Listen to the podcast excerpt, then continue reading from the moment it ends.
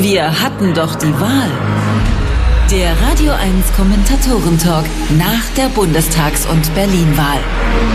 Live aus dem Tipi am Kanzleramt mit Marco Seifert. Schönen guten Abend. Herzlich willkommen. Guten Abend. Hallo, schön, dass Sie da sind hier im Tipi am Kanzleramt. Schön auch, dass Sie dabei sind im Radio. Und wenn Sie sehen wollen, warum dieses Publikum das schönste Publikum der Welt ist, dann gehen Sie auf radio eins punkt de, da ist nämlich ein Video-Livestream und da können Sie uns dann auch beobachten. Deswegen müssen ab jetzt hier auch alle lächeln, die im Publikum sind und zumindest so tun, als hätten Sie Spaß. Also gerne einschalten auf unserem Radio eins YouTube-Kanal, können Sie es natürlich auch sehen. Es gab schon langweiligere Wahlergebnisse. Also zum Beispiel in den vergangenen zwölf Jahren, kann man sagen. Da war es meist langweiliger. Das letzte Mal, dass äh, zumindest einer nicht wusste, wer Kanzler wird, war nach der Wahl zweitausendfünf. Da gab es einen gewissen Gerhard S. aus Hannover, der dachte, er wird Kanzler und ähm, dann wurde es doch eine andere und die ist dann ein paar Tage geblieben. Ähm, ich möchte mal wissen, wie die Stimmung hier im Tipi ist. Äh, bitte melden und ich rufen, weil es ja auch eine Radiosendung ist. Melden hört man ja im Radio so schlecht. Wer glaubt, dass Armin Laschet der nächste Bundeskanzler wird? Das, wirklich keiner? Kein, keiner. Okay, das ist keiner. Ähm, gegen, Gegenprobe, ob Sie da sind. Äh, wer glaubt, dass es Olaf Scholz wird? Okay. Und äh, jetzt, damit wir vielleicht so ein, so ein Zwischenergebnis bekommen, wer wird Angela Merkel vermissen? Ja, jetzt haben wir einmal die Hälfte gehört, einmal alle und einmal keinen. Das ist äh, sehr, sehr schön. Ähm, Armin Laschet, der durch diesen Wahlkampf vor allem gestolpert ist, hat dann, Sie haben es wahrscheinlich mitbekommen, als krönenden Abschluss, als man dachte, jetzt hat er es überstanden, jetzt kann er nicht mehr stolpern, jetzt kann er in kein Fettnäpfchen mehr fallen, hat er dann, äh, und das verstehe ich wirklich nicht, diesen Wahlzettel falsch gefaltet. Und Sie haben es ja gesehen, er hat ihn dann in die Kamera gehalten, dann konnte man sehen, ich bin schon froh, dass er C D U gewählt hat. Also das hätte ja, hätte ja, hätte ja auch schief gehen können. Aber ich hatte das erst gelesen und bin dann selber wählen gegangen. Und dachte, wie kann das passieren? Der ist doch gefaltet. Man macht den auf, kreuzt an, macht wieder zu. Also es ist richtig Arbeit, den falsch äh, zu falten, aber gut. Ähm, ja, und wir werden natürlich über die Ergebnisse nicht nur der Bundestagswahl, sondern auch der Berlin-Wahl reden, äh, die entgegen ersten Prognosen dann doch schon recht deutlich äh, die S P D mit Franziska Giffey gewonnen hat. Am Ende einundzwanzig Komma vier Prozent gegenüber achtzehn Komma neun für die Grünen. Knapp dahinter dann wirklich nur die C D U mit achtzehn Komma eins Prozent in Berlin. Ja, wer wird Berlin regieren? Das ist offen. Klar ist allerdings, dass Berlin zum ersten Mal ein eine regierende Bürgermeisterin bekommt, nämlich Franziska Giffey. Und für die, die jetzt schon, ja, sieben Franziska Giffey-Fans und sieben Gegner, allen anderen ist es egal, weil sie sagen, diese Stadt ist sowieso verloren. Ja, es, es, wahrscheinlich. Zuletzt gab es übrigens eine Oberbürgermeisterin von Berlin, das war Luise Schröder, neunzehnhundertsiebenundvierzig, achtundvierzig. Die Hälfte des Publikums wird sich erinnern. Es, nein, ich wollte ja nur ein bisschen für Stimmung sorgen hier. Ähm, es gibt viel zu diskutieren und ich hoffe auch weiterhin zu lachen. Dafür ist vor allem der Kabarettist zuständig, der gestern Abend twitterte, die spannendste Frage gerade, was wird länger dauern, die Regierungsbildung im Bund oder die Schließung der Wahllokale in Berlin? Hier ist für Sie Florian Schröder. Okay. Was ist los mit dem? Sag mal, was ist los mit Seifert? Da ist ja eine Pointe nach der anderen. Das, das ist ja, der, der nimmt mir meinen Job weg. Ne? Jetzt, jetzt hat er mir auch noch den Twitter-Gag von gestern genommen. Damit wollte ich das zweite Set beenden. Ich bin am Ende. Was soll ich jetzt noch machen? Wahnsinn. Ein Witz nach dem anderen. So, ich freue mich. Ist ja wieder richtig was los. Ich habe mir jetzt überlegt, wir teilen das Ganze jetzt thematisch ein bisschen auf. Ne? Also wir reden im zweiten Set nachher. Rede ich über Scholz und so. Aber jetzt müssen wir erstmal wirklich anfangen mit dem einzig Spektakulären, der, der von dieser Wahl übrig bleibt, nämlich Armin Laschet. Also ich bin fassungslos, oder? Fassungslos. Armin Laschet ist, glaube ich, bis jetzt der Überzeugung, dass er der nächste Bundeskanzler der nächsten Bundesrepublik Deutschland werden kann, will, darf, soll, muss. Man, man weiß es nicht genau. Ähm, ich weiß nicht genau, welche Substanzen er zu sich nimmt. Aber ich würde sie nicht probieren wollen, weil der Realitätsverlust ist nicht nur kurzfristig, nicht nur so ein kurzes High, sondern so richtig offensichtlich auf Dauer. Also Armin Laschet glaubt noch immer, dass er der nächste Kanzler wird, obwohl er faktisch verloren hat. Wobei er natürlich wiederum sagt, na ja, verlieren ist ja jetzt auch eine Definitionssache in der C D U. Also verlieren heißt ja eigentlich gewinnen, nur mit weniger Stimmen. Ja? Das ist eigentlich die klassische Definition von ihm. Und jetzt ist ja der Punkt. Wahlen bedeutet ja für einen wie Laschet zweierlei. Marco Seifert hat es angedeutet. Also wählen heißt jemanden wählen und gewählt werden. Und Armin Laschet wiederum hat mit beidem offensichtlich Schwierigkeiten. Mindestens, wenn es darum geht, Wahlzettel richtig rum zu falten. Er hat also in die Kamera gehalten, dass er C D U gewählt hat. Und das bei einer geheimen Wahl, da sagt man natürlich in der C D U, na ja, was ist schon geheim? Geheim ist bei uns ja immer nur das, was eigentlich bekannt ist, was also letztlich alle wissen, worüber aber keiner spricht, dass es alle wissen. Und deshalb ist es geheim. Also muss ich auch zeigen, was ich gewählt habe, denn es ist ja gar nicht geheim, dass ich C D U wähle. Ich aber wiederum sage, wer weiß denn, ob er wirklich C D U wählt? Er hätte ja auch als gewiefter Taktiker was anderes wählen können. Er hätte zum Beispiel F D P wählen können.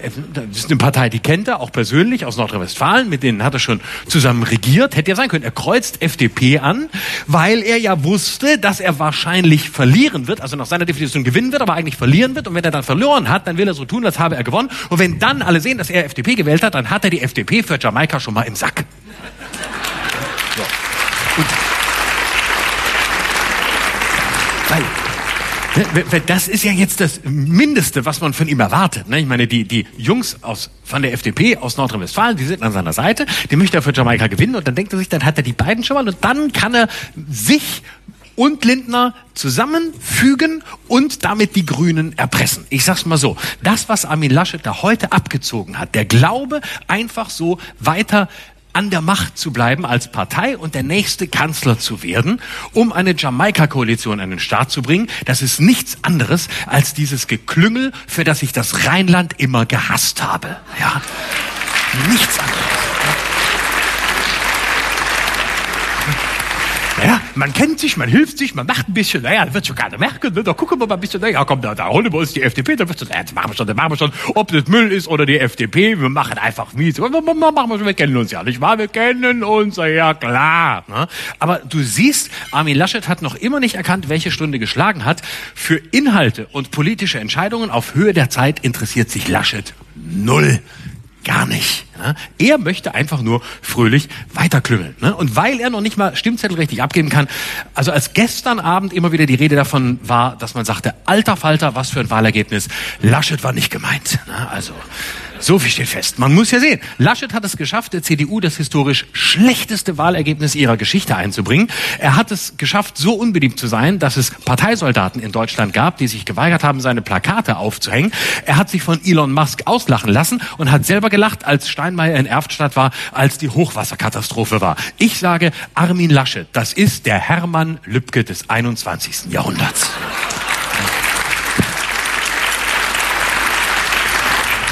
Und dann, und dann dieser unfassbare Auftritt gestern Abend in der Elefantenrunde, wo er wirklich sich verhalten hat wie der Elefant im Porzellanladen. Er, er saß da und hat, hat quasi den Schröder gemacht, wie zweitausendfünf. Und hat gesagt, es gebe einen Regierungsauftrag. Wir alle erinnern uns, als Schröder sagte, ich habe gewonnen und ich bleibe. Und das muss die Alte jetzt mal raffen, dass ich gehen werde. Ich werde hier bleiben und ich bin ich hab gewonnen und ich werde das für immer so sein.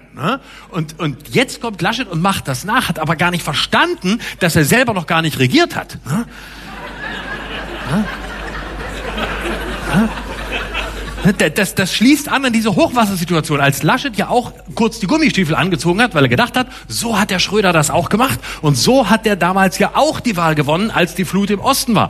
Der Unterschied war, die Flut damals war im Osten, die jetzt war im Westen. Schröder war schon Kanzler, Laschet noch nicht. Und damals war der Herausforderer von Schröder zehn Minuten vom Hauptbahnhof. Hm?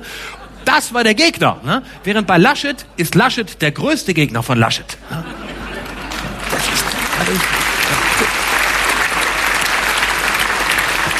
erstaunlich.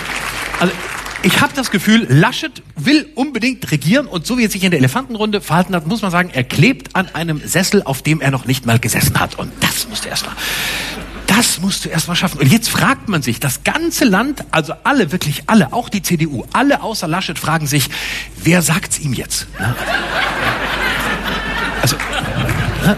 Wer hat jetzt die Eier hinzugehen und ihm zu sagen, Armin, Nee. Armin, aufwachen. Es ist anders, als du denkst. Ja? Wirklich, es ist nicht so. Es haben alle verstanden, außer dir. Armin, Armin, hier ist die Ausnüchterungszelle. Da gehen wir jetzt, da gehen wir jetzt hin. Ne? Also was ihm fehlt, ist quasi ein äh, Müntefering. Ne? Münte hat Schröder das damals klar gemacht nach der Elefantenrunde. Hat gesagt, geh jetzt rauf, ihr Scheiß, du hast verloren, versteh das, geh raus. Und so einen braucht es jetzt. Aber wer macht das in der C D U? Ne? Es kann eigentlich nur einen geben. Das muss Schäuble machen, der muss zu ihm hingehen und sagen, Armin, isch over.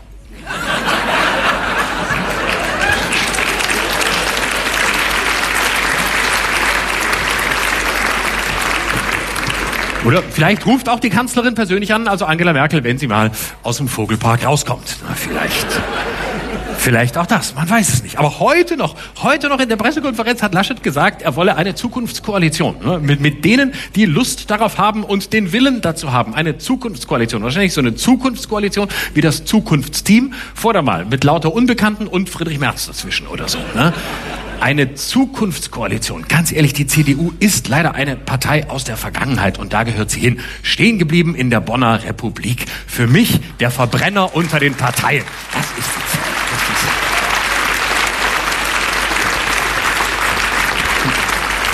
Da muss man, da muss man doch einfach mal anerkennen, ey, man hat jetzt sechzehn Jahre regiert, irgendwann ist auch mal gut.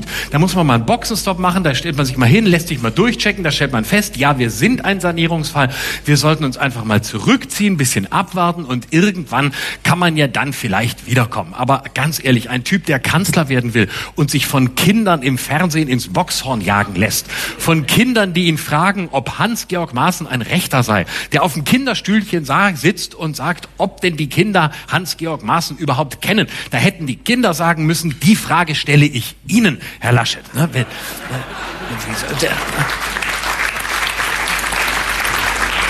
das kann doch nicht der nächste Kanzler sein. Der kann doch nicht auf Augenhöhe mit Putin und mit Biden diskutieren, wenn er sich von Kindern ins Boxhorn jagen lässt. Abgesehen davon, Hans-Georg Maaßen hat es ja nicht geschafft. Ne? Das will ich, Hans-Georg Maaßen hat das Direktmandat nicht bekommen.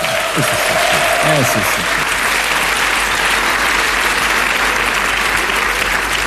Es, es ist so schön. Ist auch so dumm von ihm gewesen, überhaupt in Thüringen anzutreten, wo auch Höcke antritt. Ich meine, wer wählt die Fälschung, wenn er das Original haben kann? Also, ne, so eine, so eine AfD-Schorlifizierung da wie Hans-Georg Maaßen, das macht doch keiner mit. Ne? Und der hat das Direktmandat nicht bekommen. Philipp Amthor auch nicht, Fipsi auch nicht. Ne? Oh, es gibt so viele Rechtlichkeiten. Äh, das ist schön. Fipsi Amthor muss jetzt mal schauen, wo er bleibt in Zukunft und muss doch noch etwas Anständiges lernen, vielleicht. Ja, ich habe immer den Eindruck, Philipp Amthor hat in seiner Kindheit zu viel Stefan Raab geguckt und hat seitdem die Sprache übernommen. Äh. Ja, was war da denn los? Ja, so, jetzt kommen wir aber vom Thema ab. Auf jeden Fall äh, ist der Punkt, also äh, jetzt äh, wissen wir, Laschet will's werden, will's machen und ich sag mal so, ich glaube, was wirklich der Grund ist, warum Laschet weitermachen will, ist, der weiß ganz genau, wenn die C D U jetzt nicht regiert, dann bricht das Chaos aus. Dann ist nicht nur er weg, sondern dann steht diese Partei da, wo die S P D zweitausendfünf stand. Und dann wird die große Diskussion kommen, wo geht's überhaupt hin? Dann ist Meuterei auf der C D U-Bounty angesagt. Und dann kommt auf der einen Seite der konservative Flügel um Friedrich Merz und die ganzen Truppen wollen die Partei Richtung AfD schieben. Dann gibt's den liberalen Teil mit Daniel Günther und dann geht's richtig ab. Und dann könnte die C D U genauso eine Phase der Zersplitterung vor sich haben, wie es die S P D hatte. Und davor haben die Angst, weil die wissen, dann ist die nächsten acht Jahre erstmal gar nichts mehr mit regieren. Ne? Das ist die Angst. Ne? Davor haben die Schiss.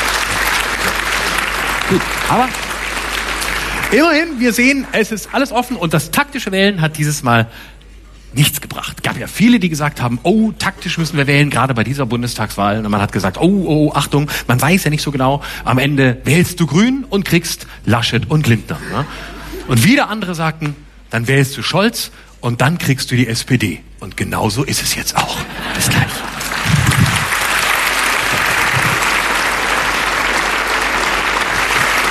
Vielen Dank.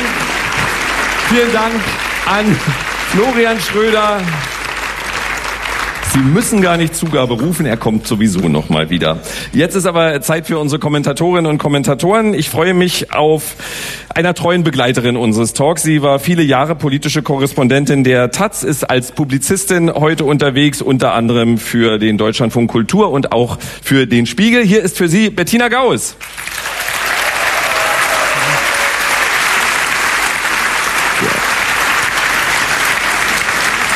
Ich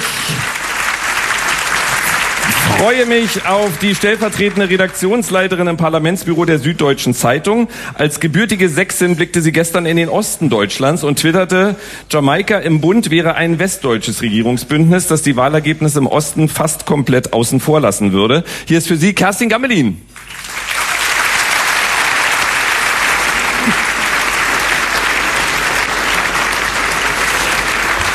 Der Dritte in der Runde ist stellvertretender Chefredakteur der Welt. Gerade ist sein Buch erschienen mit dem Titel Machtverfall, das das Ende der Ära Merkel als Bundeskanzlerin und die politischen Auseinandersetzungen ihrer eventuellen Nachfolge beleuchtet. Es könnte also nicht aktueller sein. Und er hat einen guten Draht ins C D U-Präsidium, höre ich immer. Vielleicht erfahren wir da heute mehr. Hier ist für Sie Robin Alexander.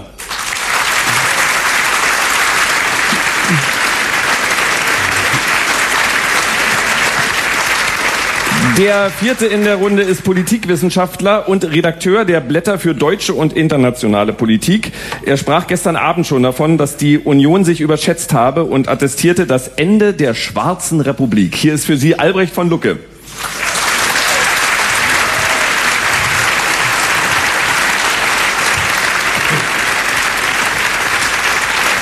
Komplettiert wird unsere Runde von dem Mann, der unter anderem Kolumnist der Berliner Morgenpost ist. Er twitterte gestern Abend an die Adresse von Armin Laschet. Wahlkreis in Aachen verloren, Nordrhein-Westfalen schwach, Ostdeutschland an die AfD verloren, in Mecklenburg-Vorpommern und im Bund historisch miese Ergebnisse. Wie genau könnte dieser mysteriöse WählerInnenauftrag lauten? Hier ist für Sie Heil Schimmerer.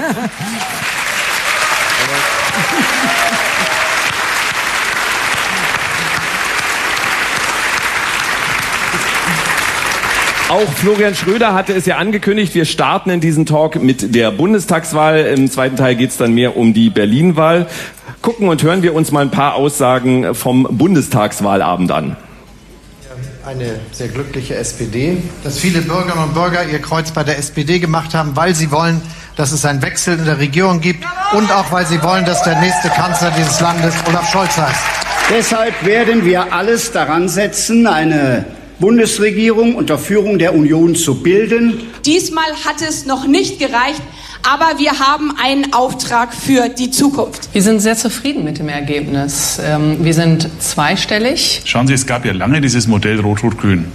Das hat heute schon eine Klatsche bekommen. Die Deutschen möchten nicht Rot-Rot-Grün. Wir haben deutliche Verluste zu verzeichnen. Und wir haben uns alle miteinander ein besseres, ein anderes Ergebnis gewünscht. Deutschland braucht jetzt eine Zukunftskoalition. Eine Regierung getragen von den Parteien, die die Wahl gewonnen haben. Das ist die S P D mit einem sehr erheblichen Zuwachs an Stimmen. Das sind die Grünen und das ist die F D P. Die Möglichkeit für eine Zukunftskoalition ja. äh, aus äh, der Union, äh, den Grünen und auch der F D P. Gewissermaßen eine sozial-ökologisch-liberale Koalition. Das jetzt klingt jetzt so ein bisschen wie ein Basar hier. Ja, aber wir sind hier nicht bei Wünsch dir was, sondern bei Deutschland hat gewählt. Also ich fühle mich überfordert, äh, jetzt Koalitionsgespräche äh, in einer Fernseh-Live-Sendung äh, anzusprengen. Es wird erstmal in sehr kleinem Kreis zwischen F D P und Grünen gesprochen werden. Ja, das zum Schluss war der Hofreiter Toni, den die Grünen irgendwie versteckt haben in den letzten Wochen und kaum ist Wahl vorbei, war er wieder da. Fangen wir an mit Bettina Gauss. Armin Laschet hat ein historisch schlechtes Ergebnis für die Union geholt. Äh, seine persönlichen Umfragewerte sind katastrophal. Kann dieser Mann jetzt trotzdem Bundeskanzler werden? Also ich schließe nichts aus in diesem Land. Weil dieses Publikum hat es eben in einer Umfrage ausgeschlossen. Äh. Ich Na dann, gefragt, dann, natürlich, eine, eine dann natürlich nicht. Also die prophetischen Gaben des Publikums möchte ich nicht in Zweifel ziehen. Aber ich meine, er scheint ja Schlimmes zu befürchten. Also er sagte ja heute, äh, es sei nötig, eine gesellschaftliche Befriedung herzustellen. Und deswegen, Klammer auf, muss er jetzt Kanzler werden. Da habe ich gedacht, okay, also wenn die C D U abgewählt wird aus dem Kanzleramt, dann glaubt er, der Bürgerkrieg bestünde unmittelbar bevor. Ich bin da nicht so sicher. Ich glaube, wir würden das ohne Bürgerkrieg hinkriegen. Kerstin Gammelin. Bettina Gauss hat es gesagt, es wurde in der Union heute viel von Verjüngung gesprochen, von Neuanfang. Ähm, kann... Also wie weit reicht Ihre Fantasie? Weil ich, ich sehe auch gar kein Personal gerade. Also das sehe ich bei wenigen Parteien ohnehin. Aber wie könnte ein Neuanfang unter einem Kanzler Laschet aussehen? Also es ist ja ein Neuanfang, weil Merkel weg ist. Genau, aber er hat ja gesagt, und da habe ich aufgehorcht, wir brauchen eine Koalition unter Führung der Union. Er hat nicht gesagt, unter meiner Führung. Also vielleicht ist in seinem Gedanken das schon mal irgendwo weitergegangen, wer dann möglicherweise diese Aufgabe übernehmen sollte, ihn zu ersetzen und dann möglicherweise diese Koalition möglich zu machen. Meine Fantasie reicht dazu nicht aus, weil ich meine, das ist ganz klar eine Verliererpartei. Und eine Verliererkoalition will ja doch keiner haben. Aber äh, was Sie gerade da angedeutet haben, ist das für Sie wirklich vorstellbar, dass man sagt, wir haben eine Koalition unter Führung der Union und ich meine, immerhin hat man den Armin Laschet, wenn auch schlecht, aber plakatiert. Ähm, dann, dann kann man doch jetzt nicht sagen, wir werden, wir stellen einen anderen Kanzler oder eine Kanzlerin. Naja, aber er hat, aber er hat die Wahl verloren, das muss man nochmal ganz klar festhalten. Ne? Und es gibt jetzt schon Ministerpräsidenten wie den Kretschmer, der sagt, ja, ich kann mir da irgendwie keinen Regierungsauftrag rauslesen aus dem Wahlergebnis und jetzt müssen wir mal abwarten, was die Tage noch passiert. Morgen gibt es eine Fraktionssitzung, dann wird ein Fraktionschef gewählt. Möglicherweise sagt dann einer, naja, ich würde auch was machen, also ich schließe nichts aus. Kerstin Gammelin, ich glaube, ich habe Sie ja hier das erste Mal auf dieser Bühne zu Gast. Ähm, Sie müssen unglaublich bemerkenswerte Sachen gemacht haben, weil sowohl Hajo Schumacher als auch Albrecht von Lucke haben die komplette Zeit mitgeschrieben. ich ich habe mich auch schon gewundert, dass die Herren hier was zum Schreiben wir brauchen. Schreiben durch. Ja. Wir schreiben ah, okay. durch. Wir schreiben äh, durch. Robin Alexander, äh, wir waren ja nun heute bei den Sitzungen nicht dabei, aber äh, wird denn nach Ihrer Einschätzung gerade schon daran gearbeitet, äh, wer Nachfolger von Armin Laschet zumindest als Parteivorsitzender wird? Ja klar, das ist in der Politik ja immer so. Wenn da jemand angeritzt ist, dann äh, spüren alle Blut. Die, die, und die, das, das Interessante bei der Personalie Laschet ist doch jetzt, der hat nur noch zwei Möglichkeiten. Entweder er wird Kanzler oder er ist politisch tot. Das dürfte seine Kompromissbereitschaft für eine Jamaika-Koalition etwas erhöhen. So. Und ähm, ich lese ja jetzt so viele Artikel, was für ein wahnsinnig charismatischer Mensch Olaf Scholz wäre in Zeitungen der Konkurrenz. Aber ich kenne auch Grüne, die das anders sehen. Mhm. Deshalb glaube ich, wenn die sich das irgendwann mal in Ruhe angucken und sagen, wählen wir den jetzt mit vierundzwanzig Prozent, der schwach ist und uns braucht, oder wählen wir den mit fünfundzwanzig Prozent, äh, der sich für eine Mischung aus Willy Brandt und Barack Obama hält und das ja. er in einigen Medien lesen kann. Robin Alexander, was Sie nicht wissen, ähm, ich überlege mir schon immer vorher, wie ich so eine Sendung aufbaue. Und ich wollte jetzt am Anfang über die Union reden. Ähm, zur S P D kommen wir dann noch. Ach so, Entschuldigung. Ähm, aber man sagt immer, Sie haben, Sie haben sehr gute Quellen. Also wer wird denn äh, der neue Vorsitzende, falls Armin Laschet die Jamaika-Koalition nicht hinbekommt? Ja, schauen Sie, ich sagte ja, wenn er überlebt, muss er Kanzler werden. Und wenn er nicht Kanzler wird? Morgen ist schon mal Fraktionssitzung und dann kommt die Sondierung und so weiter und so weiter. Und wenn er nicht Kanzler wird, dann ist da wirklich äh, der Neuanfang angesagt. Und da gibt es eine Menge Leute, die sich für talentiert halten. Da gibt es den Herrn Röttgen, der ein sehr intaktes Selbstbild hat und für den spricht, dass er die, dass er die Krise... Jetzt warten Sie mir erstmal ab, was ich über Friedrich Merz sagen werde. Und jetzt warten. Ja, genau. Also es gibt da eine ganze Reihe von Herren, die auch schon in den letzten Jahren konkrete Vorstellungen hätten, wie man es besser machen könnte. So, und von denen wird sich dann einer in einem äh, demokratischen Prozess äh, herausstellen. Ja. Ja. An der letzten Formulierung höre ich, dass Sie zu viel Wahlarenen geguckt haben. Wir haben permanent solche Floskeln. Albrecht von Lucke, wie lange hat Armin Laschet Zeit, eine Koalition mit Grünen und F D P hinzubekommen, bevor er von der eigenen Partei abgesägt wird? Gar nicht lange. Und ich finde, wir müssen auch bei den ganzen Überlegungen vielleicht einmal nochmal das ganze Ergebnis wirken lassen. Oder Sie beantworten um, meine Frage. Äh, das mache ich gleich. Ja. Äh, wertgeschätzter Herr Seifert. Bloß trotzdem ist es mal ganz interessant. Ich muss ja auch erklären, was ich Kluges von Frau Gammelin mitgeschrieben habe. Allein der Satz, die Union ist eine Verliererpartei. Das muss man sich mal auf der Zunge zergehen lassen. In den Dimensionen.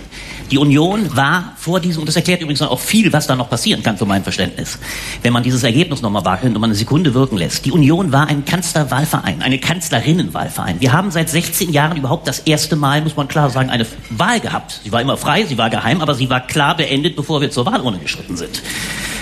Steinmeier, Steinbrück und äh, der letzte hieß Schulz, alles erledigt, Monate bevor der Wahltag gekommen ist. Und keiner von uns, könnte die Kollegen fragen, ich glaube, keiner von uns hätte vor einem Dreivierteljahr einen Pfifferling, einen Pfifferling auf Olaf Scholz gegeben. Keiner.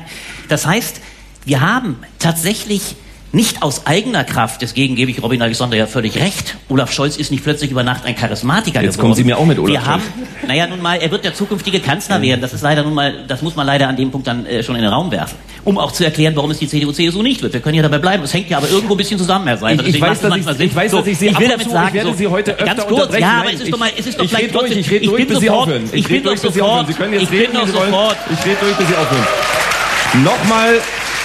Ich komme noch mal zu der Frage zurück, die ich vor elf Minuten gestellt habe. Also dann sage ich's, dann sage ich's.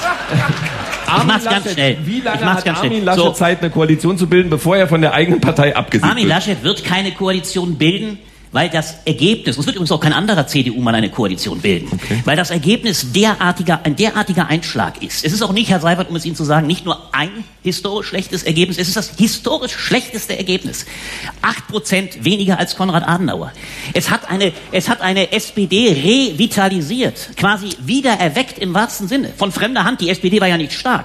So, die Grünen haben auch ihren Teil dazu beigetragen, da müssen wir auch drüber reden. Aber es ist ein so niederschlagendes Ergebnis, das auch nicht durch einen Norbert Röttgen zu heilen sein wird. Und ich bin absolut sicher, dass die Konstellation in wenigen Wochen, wahrscheinlich lange vor Weihnachten, leider muss ich dann doch wieder vorwegnehmen, was mit der S P D zu tun hat, eine, eine, eine äh, Ampelkoalition sein wird, weil ironischerweise, und das ist ein großer Glücksfall für Olaf Scholz, Jamaika sowieso ausgeschieden ist. Wir haben faktisch nur zwei Konstellationen. Ich kann mir beim besten Willen nicht vorstellen, wie eine grüne Partei es ihrer Wählerschaft irgendwie erklären will, einen absoluten Wahlgewinner ja. namens Olaf Scholz zugunsten eines totalen, danke Frau Gamelin, einer Verliererpartei, das sei wohl wirklich nochmal gesagt, einer Verliererpartei, C D U, C S U im Regen stehen zu lassen. Das heißt, Herr Laschet ist bald Geschichte und äh, es äh, wird... Und zu den äh, Grünen und es äh, wird S P D kommen, noch keine Sorge. Ich würde noch ganz kurz bei Armin Laschet bleiben wollen.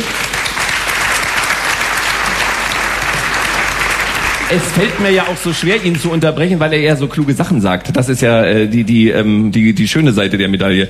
Hajo Schumacher, Armin Laschet hat in diesem Wahlkampf so unfassbar viel falsch gemacht. Und ich habe dann immer so einen Reflex, wenn dann alle auf den raufhauen, dann denke ich, Mann, es ist auch mal gut. Wir müssen den jetzt hier, das ist ja auch äh, dann öffentliches Mobbing. Aber kaum hat man gesagt, ja, er hat blöd gelacht im Hochwasser, aber jeder macht mal was falsch, wird er gegenüber Kindern pampig. Und dann denkt man, ich habe es vorhin schon gesagt, ähm, jetzt hat er die Nummer überstanden, Wahlkampf ist rum, dann faltet er den Wahlzettel falsch rum und lässt sich dabei fotografieren. Was mir, habe ich vorhin schon mal gesagt, ein Rätsel ist, wie das geht, weil der ist gefaltet. Man muss den eigentlich nur auf und wieder zuklappen. Ähm, sind die Kanzlerschuhe am Ende einfach ein paar Nummern zu groß für ihn? Also nicht jeder kann alles. Wer wüsste das besser als ich? Ich würde den, ich würde den Begriff Zukunftskoalition noch in die Pannenserie mit reinbringen, weil es ist auch ein richtig sicherer Lacher, wenn er das, ähm, genau dieses Gefühl, was du hattest, nämlich, ach komm, jetzt seid mal nicht so gemein zu dem armen Kerl oder so. Das ist in Wirklichkeit die höchste Form der Niedertracht, die man in der Politik jemandem entgegenbringen kann. Das ist... Ich kann das emotional total nachvollziehen, aber einen Politiker oder eine Politikerin, die Mitleid anzieht, ist eigentlich schon erledigt. Ja, gerade jetzt brauchst du dieses, dieses Führungsding, diesen Anspruch, diesen Willen. Und, und das heißt, Laschet, du siehst keine Zukunft für Frau Baerbock. Moment, Moment. Großer, großer, großer Unterschied. Großer, großer Unterschied. Heute ist ja offenbar ähm, Robert Habeck zum Vizekanzler erklärt worden. Ja, für alle, die das hier nicht mitbekommen haben, ich genau. sage kurz, es gab eine, eine Eilmeldung vorhin, die jetzt nicht offiziell bestätigt ist, aus Parteikreisen, so. dass die Grünen entschieden haben, wenn äh, wir in eine Koalition gehen, wird nicht etwa Annalena Baerbock Vizekanzlerin, sondern Robert Habeck wird Vizekanzler. So, das zeigt aber, sehr gut, finde ich auch, das zeigt aber zweierlei. Annalena Baerbock hat eines fertig gebracht, auf ihrem Statement nach der Wahl zu sagen, äh, ich habe auch Fehler gemacht. Das war, klang bei Armin Laschet nicht ganz so überzeugend. Und ganz zweitens hatten die einen Plan, nämlich ganz offenbar, wie damals das Merkel-Stoiber-Abkommen, wenn du nicht Kanzlerin wirst, werde ich Vizekanzler. Was übrigens kein schlechter Deal ist. Ich finde das fair, ja, ja, zwischen den beiden. Er lässt ihr den Vortritt, sie lässt ihm den Vortritt. Das heißt ja nicht, dass ihre politische Karriere beendet ist. Das zeigt aber, dass da zwei zusammen funktionieren, einen Plan haben und nach vorne denken. Ich, Armin Laschet ist einer, der nicht funktioniert und keinen Plan hat. Das ist der große Unterschied. Kerstin, Kerstin Gammelin dazu. Ja, ich würde, was ich interessant finde, ist, dass wir alle davon ausgehen, dass er aus Versehen die Zettel falsch gefaltet hat. Nein. Wir wissen das aber nicht. Möglicherweise nicht. Hat er gegen den Strich mit Absicht äh, die Zettel gefaltet. Julian Schröder sagte eben, ich meine, das, das ist doch ein super Foto der, der Wahlzettel des Armin Laschet. Und jeder sieht, was er da gewählt hat. Das geht in die sozialen Medien. Wenn ich Florian Schröder richtig verstanden habe, da hinter der Bühne hört man nicht ganz so gut, hat er gesagt, dann hätte er F D P ankreuzen sollen, weil er die dann schon im Sack hätte für okay. Koalitionsverhandlungen. Also es war, war dann, aber das wäre dann vielleicht die Stimme gewesen. Das stimmt. Ähm, ich habe vorhin einen Tweet gelesen und da komme ich auf das zurück, was Albrecht von Lucke gerade gesagt hat. Da schrieb jemand, Habeck schließt Jamaika nicht aus. Wenn die Grünen das machen, sind sie für mich gestorben. Mhm. Ich habe euch nicht gewählt, damit ihr Laschet zum Kanzler macht. Zitat Ende. Können...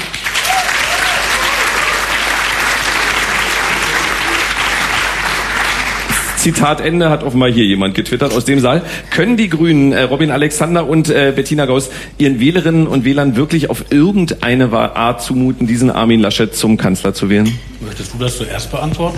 Wir sind da ja immer unterschiedlicher Meinung, insofern... Stehen wir uns nicht im Weg. Ich lasse äh, dem Irrtum den Vortritt. Damit du dann draufhauen kannst. Ja. Oh Mann. Der hätte auch von Armin Laschet sein können. Ja, ja. Darf ich das verstehen? Also mit den Wählerinnen und Wählern wird es wirklich schwierig, weil sie wollen das nicht. Die Grünen hätten durchaus was davon. Also Robin Alexander wird gleich vom linken Flügel der Grünen sprechen und ich frage mich immer, wen er da meint. Es gibt so prominente Grüne, die mal links waren oder sogar noch sind, aber die Zeiten, wo es einen Flügel gab und wo man nicht wusste, wie Parteitage entscheiden, die sind einfach lange, lange vorbei.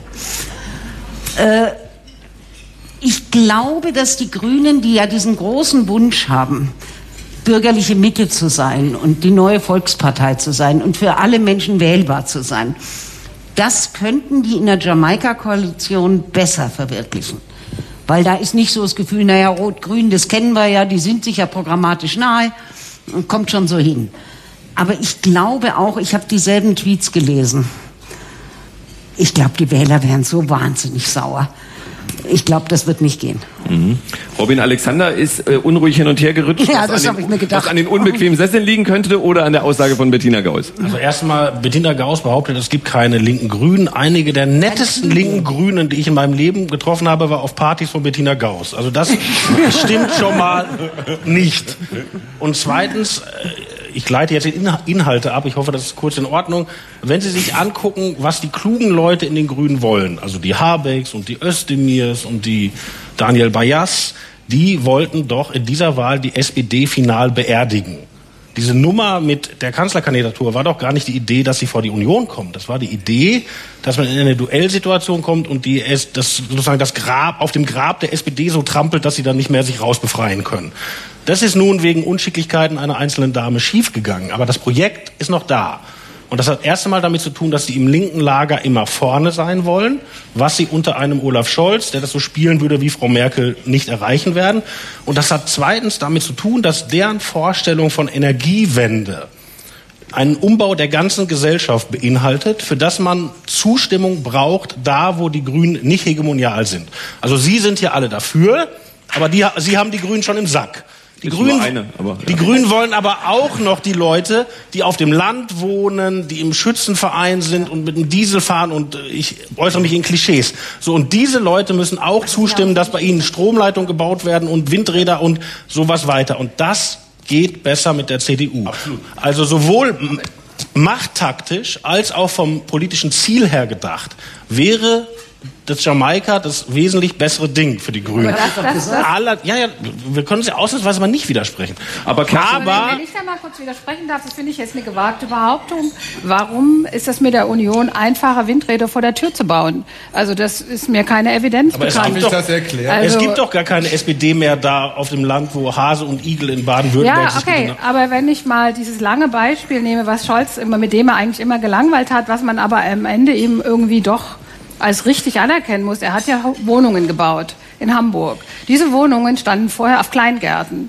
Und er hat den Grünen einen riesigen Schauf, äh, Scheiterhaufen hinterlassen, weil die Kleingärtner, die da waren, sich bei den Grünen beschwert haben, dass da jetzt Wohnungen gebaut worden sind. Und ich kann mir durchaus vorstellen, dass mit dem Scholz dann plötzlich auch irgendwo die Windräder und die Stromleitungen gebaut werden, so wie die Wohnungen. Hajo Schumacher dazu und dann habe ich eine Frage an Albrecht von Lucke. Ich, ich bin ja außer Albrecht von Lucke der Einzige, der bei Adenauer schon dabei war. Äh, und es gibt ein, es gibt so ein so ein ganz komisches Paradox in der deutschen Politik, dass eigentlich immer die anderen den Job erledigen, die die, die, die einen machen müssten.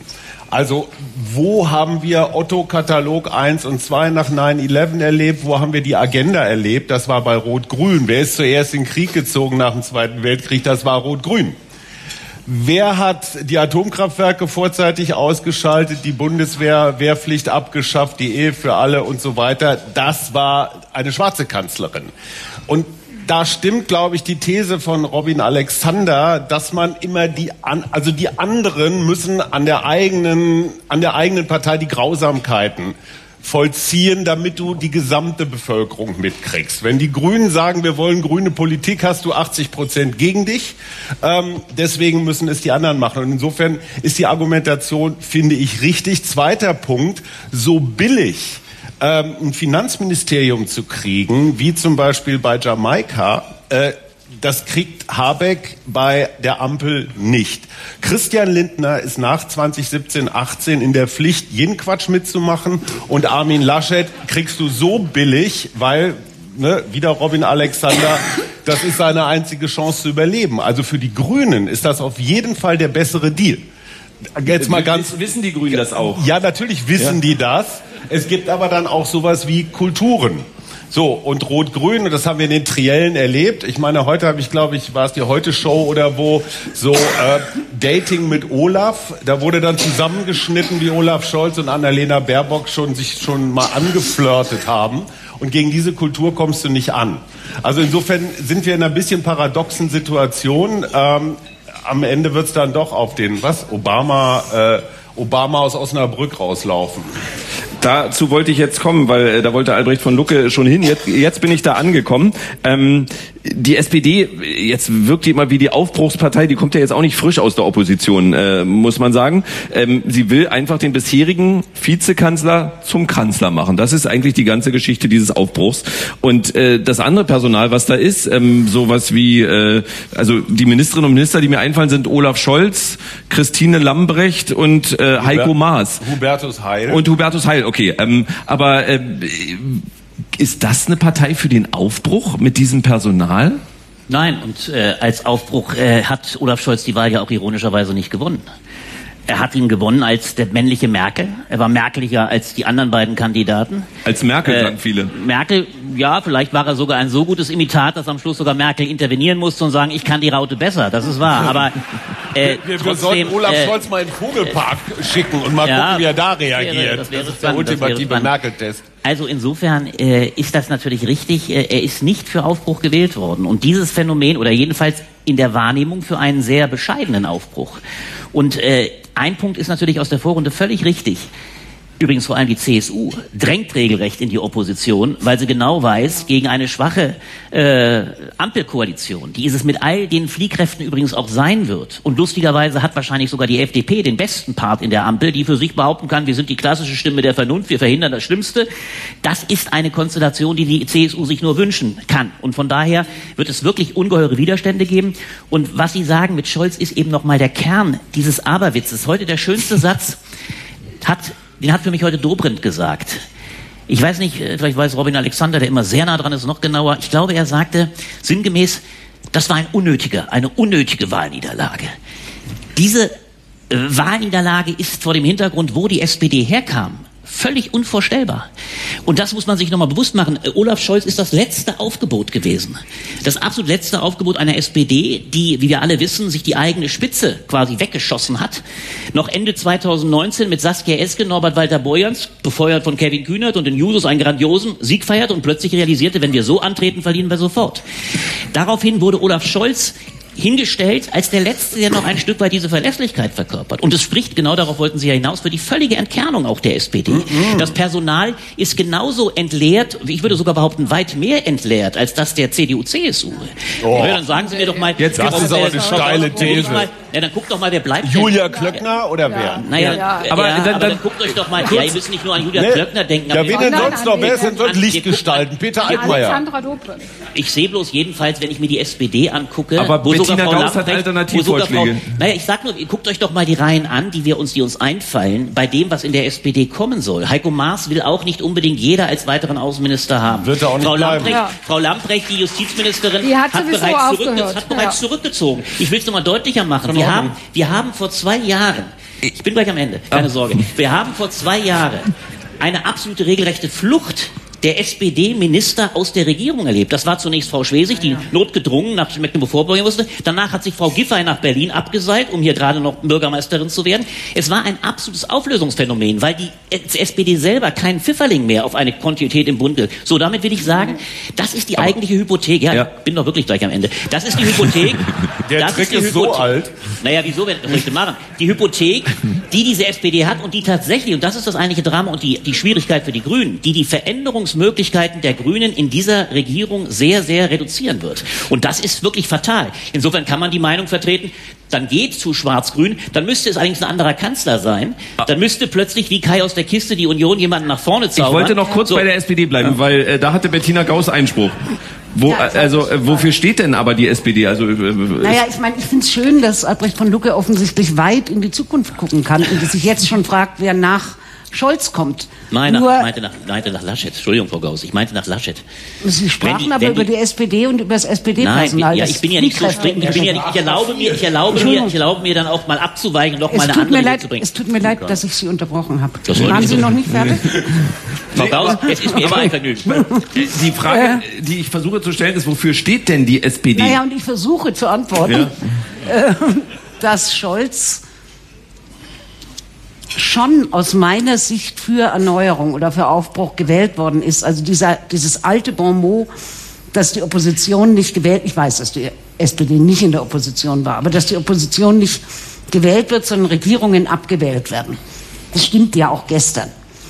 Die Union ist abgewählt worden und im Grunde genommen hätte die S P D, und ich habe das nicht gewusst, also ich habe einen solchen Unfug geschrieben vor einem halben Jahr, ich habe die S P D überhaupt nicht, nicht auf der Reihe äh, nicht. überhaupt nicht auf der Reihe gehabt. Ich hätte das für ausgeschlossen gehalten.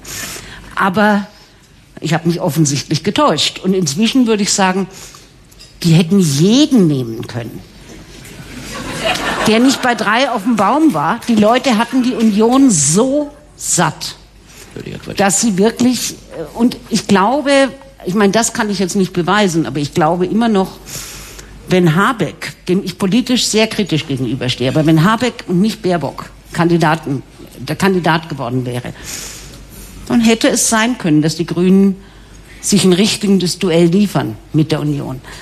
Aber Scholz entsprach auch von diesen drei Leuten am ehesten dem Kanzler.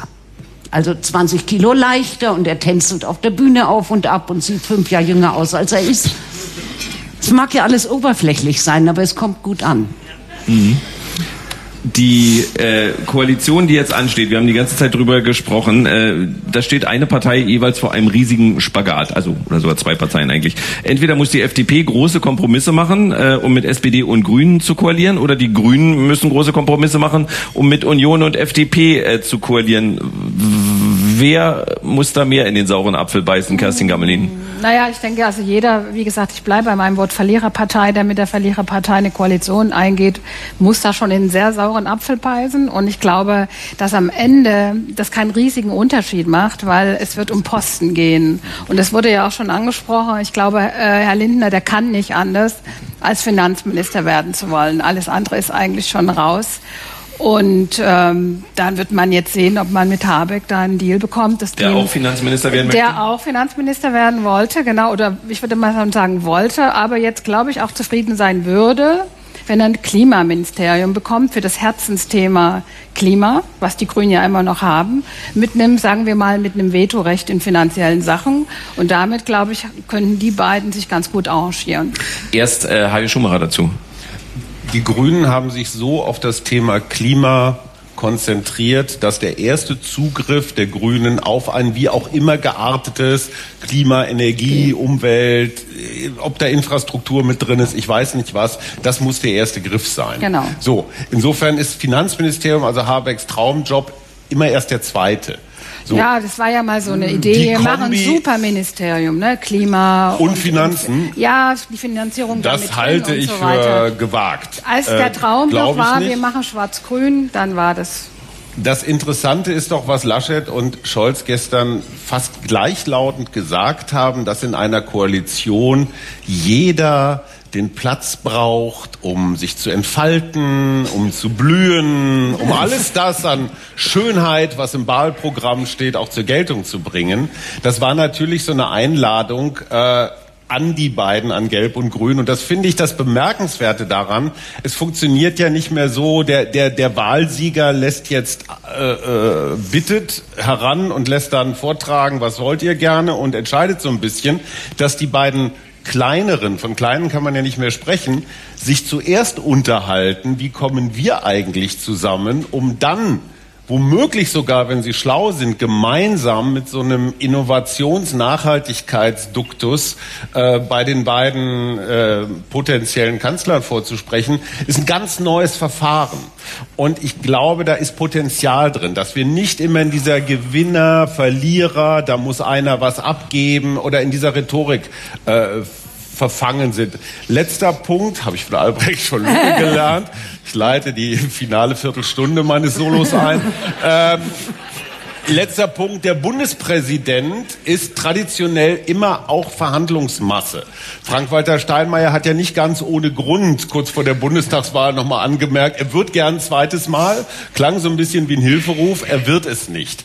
Weil das Schloss Bellevue ist Teil dieses Gesamtdingens. Und wenn Katrin Göring-Eckardt da dann einreitet, die Reden werden dann vermutlich nicht spannender, die wir hören die nächsten äh, fünf Jahre. Ähm, dann wäre das für die Grünen natürlich ein unglaublicher Statusgewinn. Das, ähm, die, die Bundespräsidentinnenfrage in dem Fall, äh, die, die hatte ich auch schon gehört. Ist es, ich glaube, ich habe sie auch schon mal zusammen mit Christian Lindner in einer Talkshow gesehen, das ein oder andere Mal möglicherweise. Ähm, ist das für Christian Lindner aushaltbar mit Rot und Grün? Weil das passt ja auch kulturell nicht. Wenn, wenn der mit Toni Hofreiter an einem Tisch sitzt, kann ich mir schon nicht vorstellen. Ja, und Kubicki mit Claudia Roth. Das finde ich auch sehr lustig. Ich weiß nicht, ob ich es wagen kann, Sie von Ihren Klischees zu befreien, aber... Ja, mach keinen Scheiß. In Wirklichkeit ist es im politischen Berlin so, dass die Leute sich umso besser verstehen, je weiter sie auseinander sind. Punkt. Also zum Beispiel... Dietmar Bartsch und Christian Lindner sind ein Herz und eine Seele und können über alle anderen lästern, weil die beiden nehmen sich ja nie Wähler weg. Ja? Also zwei Sozialdemokraten sind ja immer in Gefahr, gegenseitig sich mal weh tun zu müssen. Grüne und Sozialdemokraten ringen um Gegner. Linke und F D P, die, die nehmen sich nichts weg. Die können sich einfach nur nett finden. Also deshalb ist, was Sie beschreiben, genau das Gegenteil. Und ehrlich gesagt, dieses kulturelle Einigeln bei Rot-Grün, das hat doch die Kampagne von Frau Baerbock gerade in die Scheiße geritten, um es mal auf Deutsch zu sagen. Die haben doch einen Wahlkampf gemacht, wir greifen in die Mitte aus, wir sind auch für Bauern da, wir sind auch für Leute da, die mit ihren Händen arbeiten, wir haben ein Angebot für die ganze Gesellschaft, und im ersten Gegenwind fielen sie wieder zurück, nur wir retten die Welt und wer gegen uns ist, ist frauenfeindlich von Springer oder von Putin bezahlt. Und das haben die doch jetzt, also dieses Einigeln in einem kleinen Milieu, das sich auch noch für moralisch besser hält, das ist das Schlimmste, was Politik passieren kann. Ja. Und das kriegen jetzt alle hin, dass das... dass das nicht so ist in möglichen Sondierungsgesprächen. Wir sind jetzt ja schon bei Vorsondierung gelandet, was echt eine tolle Formulierung ist. Früher gab es Koalitionsverhandlungen, dann gab es Sondierungsgespräche davor, diesmal gibt es ja Vorsondierung. Also kriegen die das hin, F D P und Grüne, die sich jetzt zusammensetzen, dieses Einigeln komplett aufzulösen? Na, ich glaube, die klügeren Leute haben es verstanden. die Dümmeren vielleicht nicht und die in der Mitte hören hoffentlich gerade Radio eins. Bettina Gauss dazu. Na, wir müssen uns ja jetzt auch nicht naiver stellen, als wir sind. Äh, ich, ich bin so naiv. Also, die haben doch nicht gestern Abend um achtzehn Uhr fünf angefangen, hektisch miteinander zu telefonieren. Äh, die haben doch in den letzten Wochen auch schon miteinander geredet und gesagt, könnte ja knapp werden. Hm, stimmt. Und dann haben sie daraus vielleicht Konsequenzen gezogen und gesagt, sag mal, wie wichtig ist denn dir das Finanzministerium? Naja, Katrin ist schon eine nette Frau.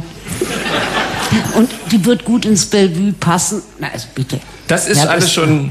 Ich bin ziemlich sicher, dass davon eine Menge, vielleicht noch nicht jede Personalie, aber zumindest die groben Züge. Und übrigens noch ein Wort zum Bundespräsidenten. Natürlich wird es Steinmeier nicht für eine zweite Legislatur. Drei ältere weiße Herren in den drei höchsten Staatsämtern. Das sehe ich nicht. Bundeskanzler, Bundestagspräsident und Bundespräsident. Das könnte ja die Bundestagspräsidentin werden. Habeck, Lindner, Scholz, hast du nochmal drei ja. Verhandlungschefs? Ja, ja. Ja. Also, also ihr glaubt doch nicht im Ernst, dass eine sozialdemokratische Fraktion hegemonial in der Bundesversammlung den Genossen im Bellevue abwählt. Ja, das wird niemals Absolut. passieren. Da könnt ihr so viel alte weiße Männergeschichten erzählen im Radio vier Wochen. Biete ich Wette. gerne Wette an. Also ja. Hajo Schumacher ist sich sehr, sehr sicher, dass das so kommen wird. Ja. Ich würde mal dagegen halten, dass es eine Bundestagspräsidentin gibt. Man wird jetzt mal gucken, welche Genossin da verfügbar ist und dann wird die zur Präsidentin da gemacht. Und damit ist das Problem erstmal austariert. Ob es, aber ich muss leider sagen, ich glaube nicht einmal, dass diese Rolle des Bundespräsidenten, der die letzten vier Jahre fast unterirdisch gewirkt hat, sichtbarerweise sicherlich bei ganz honorigen Auftritten im Ausland, das will ich nicht schmälern, aber eigentlich, was das große Thema Demokratiebeförderung in Deutschland anbelangt, eigentlich nie sichtbar war, dass das überhaupt noch ein gewaltiges Gewinnerthema ist. Und da gebe ich Bettina Gauss oder wer es sagte, oder Robin Alexander recht, auch die Reden von Katrin Göring-Eckardt werden nicht vergnügungssteuerbepflichtig sein. Die Grundfrage, wenn man das Thema wirklich mal ernsthaft diskutieren wollte, und das hielt ich für absolut geboten, das wäre übrigens auch mal eine Sache der, der hier anwesenden Tagesjournalisten, es wäre an der Zeit, wirklich einen Bundespräsidenten aus der Mitte der Gesellschaft zu fordern. Und ich bin schon der Meinung, Robin Alexander mag das aus machttaktischen Überlegungen, die nicht die seien, aber die der S P D sein mögen, äh, zu Recht sagen, Steinmeier ist gesetzt, wenn die S P D den Kanzler stellt, es wäre verheerend von der Sichtbarkeit. Also ich sage noch einmal, dann würde quasi der zweite Schröder-Guy, der zweite Schröder-Buddy, bei dem es sowieso ein historischer Irrsinn ist, dass der Mann, der die historisch stärkste Niederlage der S P D, nämlich mit dreiundzwanzig Prozent zweitausendneun zu vertreten hatte, der danach Fraktionsvorsitzender wurde, Außenminister und dann noch Sigmar Gabriel, sei es gedankt, zum Bundespräsidenten, wenn der quasi ein Dauerticket bekäme. Ich hielte diesen Posten gerade in dieser Zeit, wo demokratisch, und das wird in den nächsten Jahren nicht leichter sein, so viel auf dem Spiel steht, wirklich für einen Punkt, wo man darüber reden muss, das aus dem Parteienproporz rauszuholen und es wirklich mal jemandem in die Hand zu geben, der aus der Gesellschaft kommt und eine Gesellschaft, auch gerade die Jüngeren, ganz anders ja, ansprechen kann. Das, das, das ist nicht ganz... Ich habe drüber nach... Ja, ja es wäre mal, wenn man es mal hier...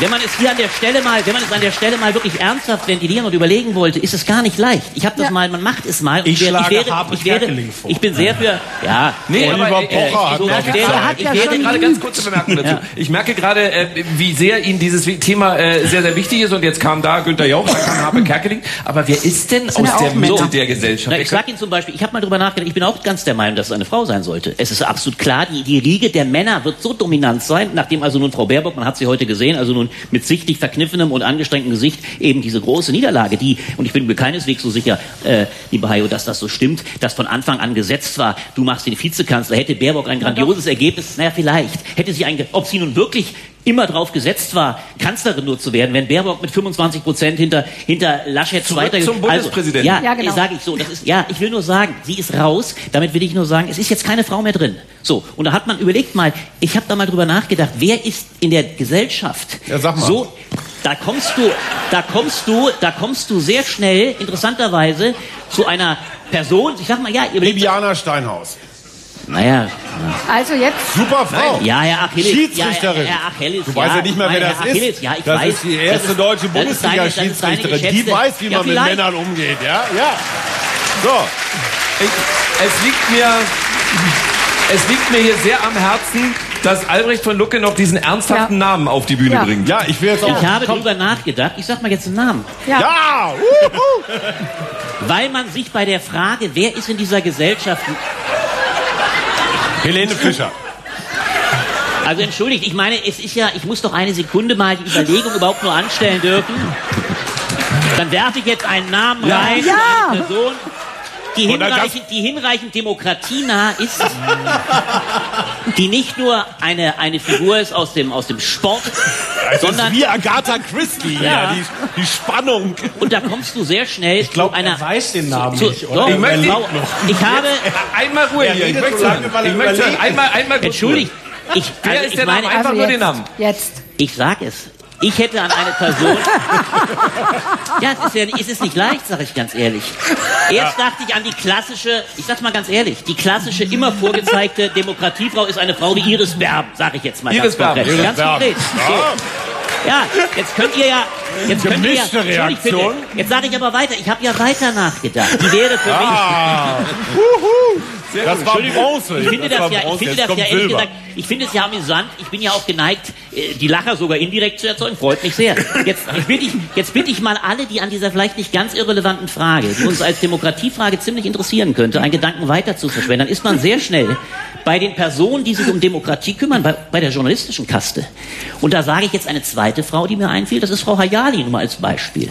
Die eine Frau ist, die als eine sehr mutige Frau in Erscheinung tritt, die eine jüngere Generation verkörpert, die ansprechbar ist für Jüngere wie Ältere. Das ist ein Spektrum, wo wir drüber nachdenken sollten, weil die, die, die, die, die, die Zahl der Leute, die als Demokratieverteidigerinnen und Verteidiger gar nicht so groß ist. Da mag der liebe Robin Alexander, der sich jetzt an Frau Göring-Eckardt schon liebend gewöhnt, äh, in der Nähe, äh, wunderbar drüber lachen, aber das Thema, das, Thema, das Thema wäre spannend, mal ein paar Gedanken drüber zu schwenden. Das Punkt. war jetzt der Versuch. Genau, äh, guter Punkt äh, zum... Hayali ist gut. Einmal, ja. einmal nur, das habe ich hier vor gut einer Woche schon gemacht, jetzt sind wir ein bisschen weiter. Einmal von, von Heil Schumacher bis äh, Robin Alexander, nur zum Abschluss dieser ersten Runde. Wer hält am äh, Silvestertag zweitausendeinundzwanzig die Neujahrsansprache? Äh, Olaf Scholz. Albrecht von Lucke? Ja, Olaf Scholz. Olaf Scholz. Angela Merkel. Für die Pointe hätte ich auch Merkel gesagt, aber ich glaube, es ist auch Scholz. Dann geht das, wir werden das überprüfen, ähm, äh, noch nicht jetzt, aber jetzt kommt für Sie erstmal nochmal äh, ein Mann, auf den Sie sich immer wieder freuen können. Er hat gerade ein neues Buch geschrieben, Schluss mit der Meinungsfreiheit. Da es hoffentlich ironisch gemeint ist, dürfen wir zum zweiten Teil nochmal wiederkommen. Hier ist für Sie Florian Schröder.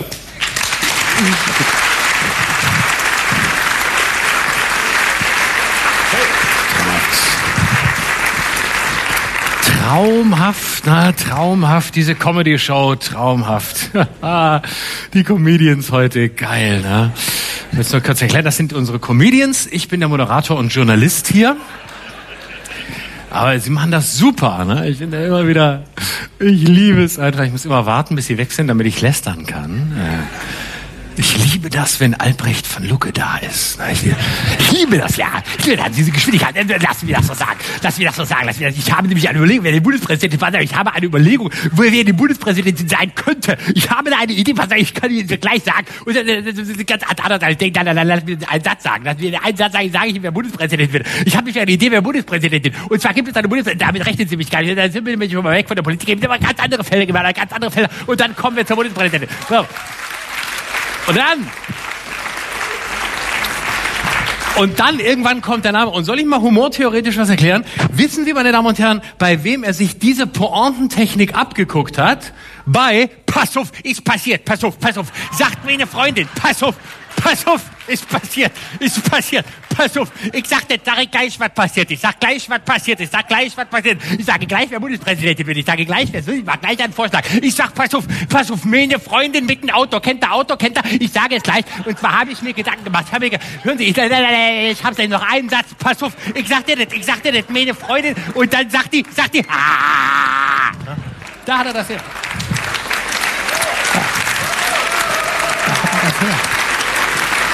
Ganz, so, eine, so eine ganz bestimmte Pointentechnik, das, was alle an aufbauen und dann bumm, und da sagt man, ach so. Ja, so, äh, das wollte ich nur kurz erzählen. Aber jetzt kommen wir natürlich zurück zum äh, eigentlichen Thema. Äh, genau, ich wollte ja sprechen über den, den Wahlsieger, über Olaf Scholz. Olaf Scholz, äh, es war ja Wahnsinn am Wahlabend gestern, also zuerst, zuerst mal alle gleich auf, C D U, S P D, man wusste nicht, wer wird's. Es gab ein Kopf-an-Kopf-Rennen, alle sprachen vom Kopf-an-Kopf-Rennen. Was ist das eigentlich für eine Scheißformulierung? Das ist die Fortsetzung des Wahlkrimis, ja, eine Kopf-an-Kopf-Rennen. Und dann plötzlich die S P D mit Olaf Scholz in Führung. Plötzlich, und äh, das, das muss man sagen, Olaf Scholz in Führung. Also fünfundzwanzig Prozent für Olaf Scholz, knapp fünfundzwanzig Prozent für die C D U. Das ist übrigens der Unterschied. Ne? Also, also Olaf Scholz hat fünfundzwanzig Prozent bekommen, obwohl er der Kandidat der S P D ist. Die C D U hat fast fünfundzwanzig Prozent bekommen, obwohl Armin Laschet ihr Kandidat war. Ja? Das ist der feine Unterschied. Das, das ist jetzt... sophisticated. So, und dann hieß es also, gestern Abend, die S P D ist wieder da. Da war ich dann doch überrascht und ich dachte, ich hatte immer den Eindruck, die haben die letzten acht Jahre mitregiert, aber vielleicht habe ich mich getäuscht, ich weiß es nicht. Die S P D ist wieder, war, sie ist wieder da, sie war doch eigentlich immer da. Zwischendurch hatte man mal den Eindruck, sie ist nicht so da. Vielleicht hat sie selbst gar nicht mitbekommen, dass sie mitregiert hat in den letzten Jahren, weil sie ja quasi unter der Knute der C D U stand und immer der Juniorpartner war. Ne? Und jetzt ist sie also wieder da und äh, das ist natürlich toll. Jetzt die S P D wieder da und jetzt muss sie sich natürlich umorientieren. Wenn sie es wirklich zu einer Ampel kommt, dann muss sie natürlich jetzt vom quasi vom Merkel-Devotling zum dominanten Leader einer Ampelkoalition werden. Das heißt, die ganze S P D als Versuchskaninchen. Ne? Und deswegen wäre ja mein pragmatischer Vorschlag, diesem Problem zu entgehen und zu sehen, okay, zwei ehemalige Volksparteien haben fünfundzwanzig Prozent. Ich spreche mich hiermit für die Fusion von Union und S P D aus. Ja? Das Das wäre die konsequente Fortsetzung von ewiger großer Koalition. Die beiden Parteien werden eine Partei. Man wirft alles zusammen. Das spart Geld. Dann kann der Bundestag auch ohne Probleme auf über dreitausend Abgeordnete groß werden. Gar kein Problem. Das Geld für alle da. Und dann ist es eine Partei. Ein, einfach einladen. Ich meine, man sagt ja immer, die Union hat die S P D Sozialdemokratie, nee, die S P D hat die Union Sozialdemokratie, also alle haben sich irgendwie sozialdemokratisiert, sind also eins, also machen wir doch gleich gemeinsame Sache. Und dann gäbe es auch einen schönen Namen für die Partei, zum Beispiel Christlich-Soziale Union. Das wäre doch was Schönes, wäre doch ein schöner. Also ein schöner, gibt, also stimmt, gibt's schon, ja gut, aber da, hier die fünf Prozent Partei da aus Bayern, da von Markus Söder, von Markus Söder, das kann man vergessen, Markus Söder, das kann man vergessen.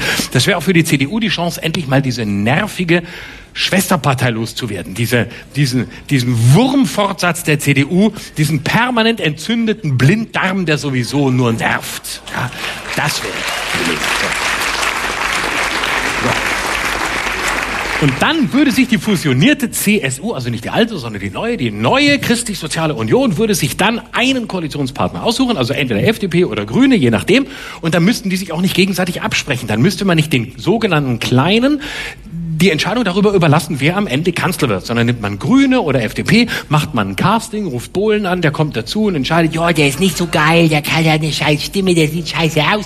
Und dann guckt man, wer es wird, ja. Und dann ist mal Ruhe und dann können sich die Kleinen nicht absprechen. Das finde ich sowieso so unverschämt, dass Grüne und F D P sich erstmal absprechen. Die frechen Fruchtzwerge halten dann nämlich einfach die Klappe. So muss das sein.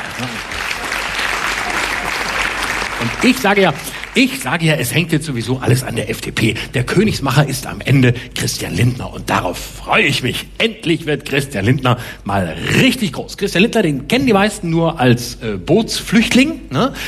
Aber jetzt nicht auf so einem Flüchtlingsboot, sondern eher so als Kapitän der äh, Costa Liberalia. Ja. Ja. Kapitän der Costa Liberalia, der immer dann von Bord gegangen ist, wenn die Costa Liberalia auch nur auf einen Felsen zufuhr, dann ist er schon. War er schon weg. Ne? Direkt, dann, oh, da kommt ein Felsen, da gehe ich lieber. Ne? Als Generalsekretär nach Jamaika, oh, ah, äh, lieber gar nicht steuern als falsch steuern, ich gehe mal. Ne? So. Und dann war er immer weg. Ne? Das kann er jetzt nicht mehr machen. Jetzt muss er liefern, jetzt ist die Toleranz vorbei, jetzt ist er groß und jetzt muss er wirklich, und ich freue mich drauf. Ich freue mich drauf, das wird super. Er will ja Finanzminister werden. Ich verstehe das gar nicht. Habeck wird auch schon Finanzminister. So, was haben die alle mit dem Finanzministerium? Das ist doch wirklich das, also wenn ich irgendein Ministeramt haben wollte, dann wirklich, wirklich nicht Finanzminister. Also da würde ich lieber noch Außenminister werden. Da kannst du wenigstens rumfahren und du hast nach, nach so einer Lusche wie Heiko Maas hast du auch nichts zu verlieren. Ne? Nix. Ach, nein, ich freue mich jetzt, wenn Christian Lindner in der Regierung ist. Das wird super. Endlich diese Reden von Christian Lindner, bei dem du immer den Eindruck hast, er ist eine Art Real-Life-Deep-Avatar. Und man hat ihm alle Floskeln einprogrammiert, die jemals ein Politiker gesagt hat, und alle Gesten einprogrammiert, die jemals ein Politiker gemacht hat. Aber kein Politiker aus Fleisch und Blut würde jemals so sprechen und so gestikulieren wie Christian Lindner, weswegen wir an ihm sehen, was passiert, wenn der Kampf Mensch gegen Maschine von der Maschine gewonnen wird.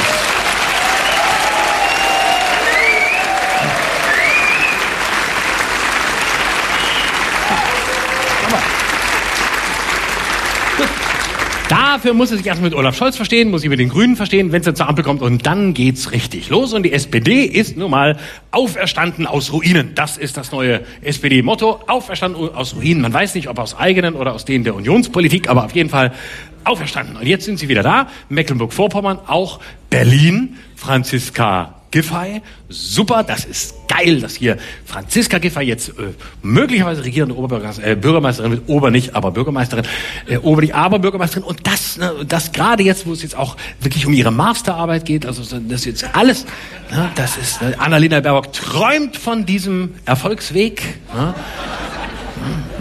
Man fragt sich, hat sie auch noch Bücher geschrieben, die noch keiner kennt, die sie vielleicht, wo man nochmal nachlesen, dass man noch was findet. Na, auf jeden Fall, Franziska Giffey hat auch, also war ja auch spannend, auch ein Kopf-an-Kopf-Rennen, S P D gegen Grüne in Berlin, und jetzt doch Franziska Giffey aus dem Familienministerium raus, ne, und er so, mh, ja, schwierig, Doktorarbeit und so, na, aber in Berlin sagt man, komm, für uns reicht's, für uns reicht's, für uns reicht's. Wir nehmen sie. Wir sind Michael Müller gewohnt, da kann nicht mehr viel schief gehen. Jetzt nehmen wir Giffey. Und deswegen könnte jetzt Giffey kommen. Und das ist, also im Grunde ist ja diese ganze Legislaturperiode in Berlin schon vorbereitet worden. Das ist ja vorbereitet worden am Wochenende. Ist ja alles wieder so gelaufen, wie man es von Berlin kennt. Die, die Tatsache, dass sich Berlin wirklich aufgegeben hat, erkennt man daran, dass am wichtigsten Wahltag in vier Jahren ein Marathon organisiert wird. Das siehst du.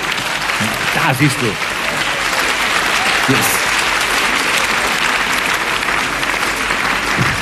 Hier ist alles scheißegal, hier spricht man nicht miteinander, hier macht man einfach, na, oh, Marathon, das haben wir ja nicht gewusst, ja. Wir wussten nicht, dass das ein Wahltag ist, haben wir nicht gewusst, haben wir nicht. War uns neu. Ja, das macht ja nichts, die Leute, die Marathon laufen, können ja später wählen gehen, ja.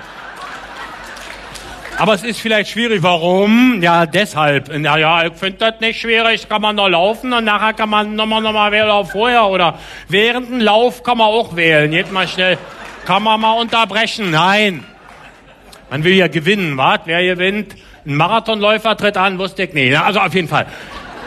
Super, ich finde das eine so geile Idee an diesem Tag. Also normalerweise schon legt ja ein Berlin-Marathon die gesamte Stadt an einem normalen Sonntag schon flach. Ne? Also der ist ja, als die Stadt ja am Ende, ne? Oh, Marathon, ne? Und dann auch noch am Wahlsonntag. Und prompt kamen die Wahlzettel in einigen Wahllokalen nicht an. Und dann wurden sie aus den jeweiligen Rathäusern heraus mit den Fahrrädern in die Wahlkabinen gebracht. Und ich dachte, ihr Vollidioten, drückt sie doch so einem Marathonläufer in die Hand, der bringt sie schnell vor.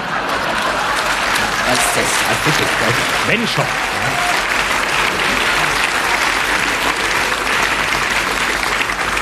Mann, Mann, Mann, Mann, Mann. Und dann wurde nach achtzehn Uhr immer noch abgestimmt. Es wurde immer, die Schlangen waren lang und so. Die Marathonläufer standen an und, ah, Marathon, ah.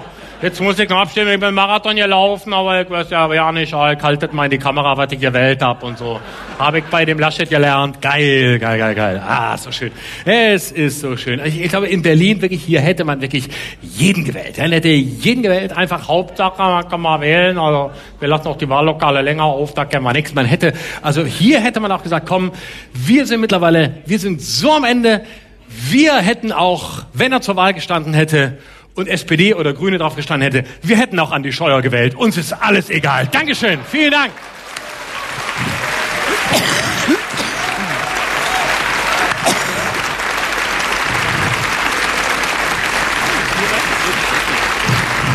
Florian Schröder.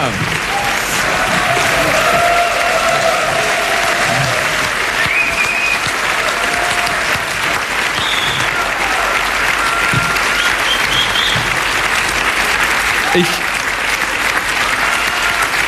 Ich glaube, dass ähm, die allermeisten, äh, die uns jetzt hier zuhören und die auch hier im Tippi am Kanzleramt sind, gestern um achtzehn Uhr äh, vorm Fernseher gesessen haben äh, oder vielleicht am Radio, das wäre mir sehr lieb gewesen. Ähm, mit wie viel Begeisterung oder Frust hast du gestern die erste Prognose und dann die ersten Hochrechnungen verfolgt, bevor du, glaube ich, um zwanzig Uhr auf eine Bühne gegangen bist? Ich fand's total spannend, ich fand's einfach total geil, es ist eng, es ist knapp, man weiß nicht, was passiert, alle paar Minuten ändert sich was, das ist für mich der Traumzustand. Also ich fand's einfach super, ich fand's großartig, ich wollte mal sehen, was passiert, wer wird äh, mehr und so. Ist für mich super. Ich bin da unter Adrenalin, besser kann's nicht laufen. Nach meinem Eindruck hast du früher noch mehr Parodien gemacht als heute, aber du machst immer noch Parodien. Und jetzt frage ich mich für dich... Ich wüsste nicht, also, darf ich dir kurz unterbrechen? Also, ich wüsste nicht, wie ich meine. Also, ich wüsste nicht, also, lass mich den Satz noch sagen, dann könntest du sagen, immer Parodien. Aber ich wüsste nicht, also, aber sagen Sie es ruhig, sagen Sie es ruhig. Ich versuch's. Nee, nee, ich sag's aber zuerst, lass mich den Einsatz sagen.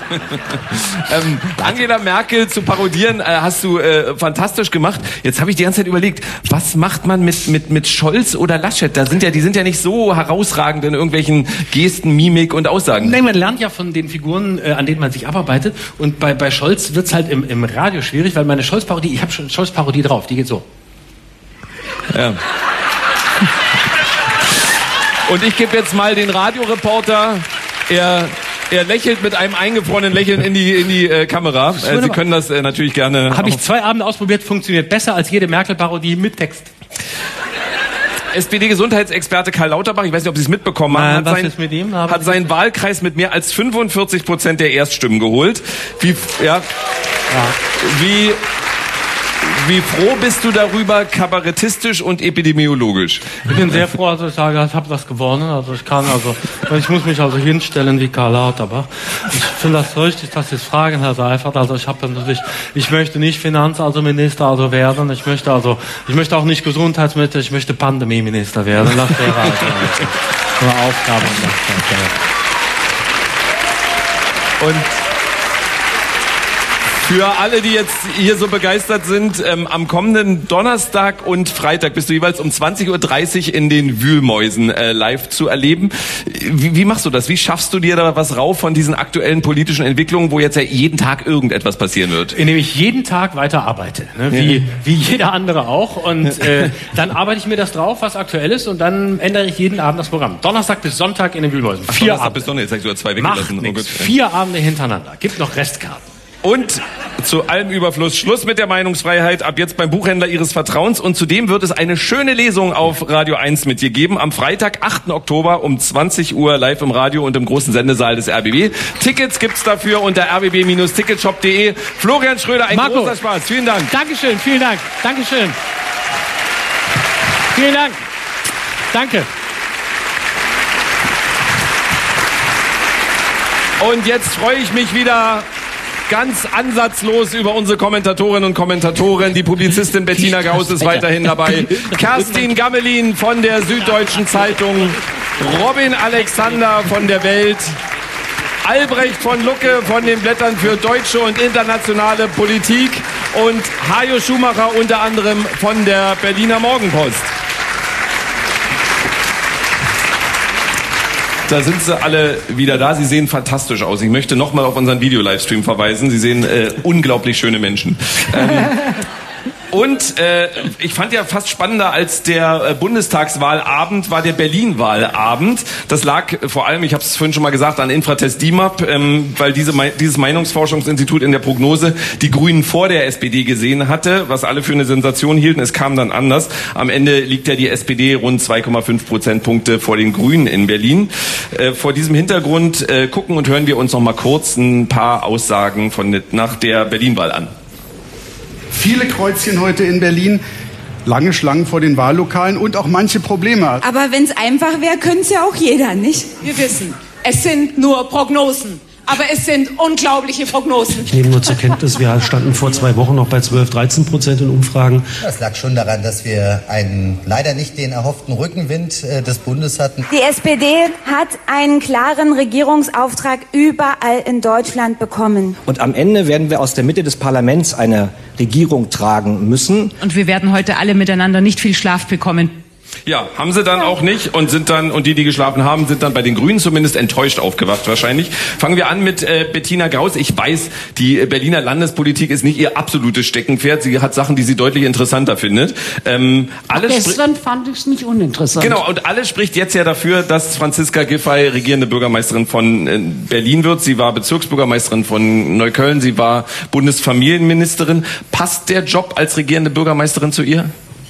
Von Berlin? Ja.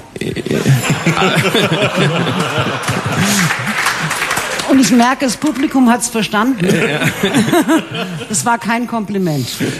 Also äh, da, da, da höre ich bei Ihnen, begeistert sind Sie nicht. Ich bin nicht zu begeistern. Ich, hab, ich schwöre, ich habe es wirklich versucht. Ich möchte mich von keiner der Parteien, die den bisherigen Senat äh, gestellt haben, regieren lassen. Ich bin noch nie in meinem Leben, und das Leben dauert schon ziemlich lang, so schlecht regiert worden. Und dann habe ich gedacht, obwohl es wirklich nicht meiner politischen Überzeugung entspricht, habe ich gedacht, gut, alle Vorurteile über Bord. Ich gucke die C D U an. Dann habe ich die C D U angeguckt. Dann habe ich gedacht, gut, die F D P war, und das hat keinen Menschen interessiert, aber sie waren wenigstens für den Erhalt von Tegel, dafür war ich auch. Ich gucke mir die F D P an. Ja, so war es dann auch. Und da habe ich gedacht, dann verdorrt mir die Hand, und jetzt ist der Abend der Geständnisse. Ich habe in Berlin die Partei gewählt. Ich hatte keine Lust. Die Satirepartei, die Partei. Und das Interessante, was Bettina Graus gerade gesagt hat, das geht erst an Kerstin Gammelin. Es gibt Umfragen. Mehr als zwei Drittel der Berlinerinnen und Berliner sind mit der rot-rot-grünen Landesregierung unzufrieden oder sehr unzufrieden. Also mehr als zwei Drittel. Und rund zwei Drittel der Sitze im neuen Abgeordnetenhaus hat die Bevölkerung an S P D, Grüne und Linke vergeben. Also wie, wie, aber wie passt das zusammen? Ist, ja, das, das, ist das dann auch die Verzweiflung? Ja, das ist ja dieses Phänomen, was man immer hier hat. Ja, einerseits wird gemeckert, gemeckert, gemeckert und eigentlich klappt nichts. Ja. Und dann sagen alle, ja, aber es ist doch so schön hier. Nein. Und dann wählen wir das doch wieder. Ja, aber die Menschen, also ich meine, klar, wenn zwei Drittel wieder Rot-Rot-Grün gewählt haben, ja, dann kann man das, entweder haben sie es nicht kapiert, was ich nicht glaube, ja, weil normal durchschnittliche Menschen wissen schon, wenn ich was nicht will, muss ich was anderes ankreuzen. Aber wenn sie es doch wieder wählen, dann muss ich sagen, ja, dann gefällt es denen vielleicht doch. Ich meine, der Berliner an sich meckert ja auch sehr viel, obwohl es gar nicht so meint. Ja, Robin Alexander, wir kennen uns ja persönlich nicht gut, aber ich habe häufig Artikel von Ihnen gelesen und Sie häufig auch im Fernsehen und in Talkshows gesehen und habe so tief in meinem Innern das Gefühl, Sie sind kein Fan von Rot-Rot-Grün. Oh. Stimmt, bis hierhin.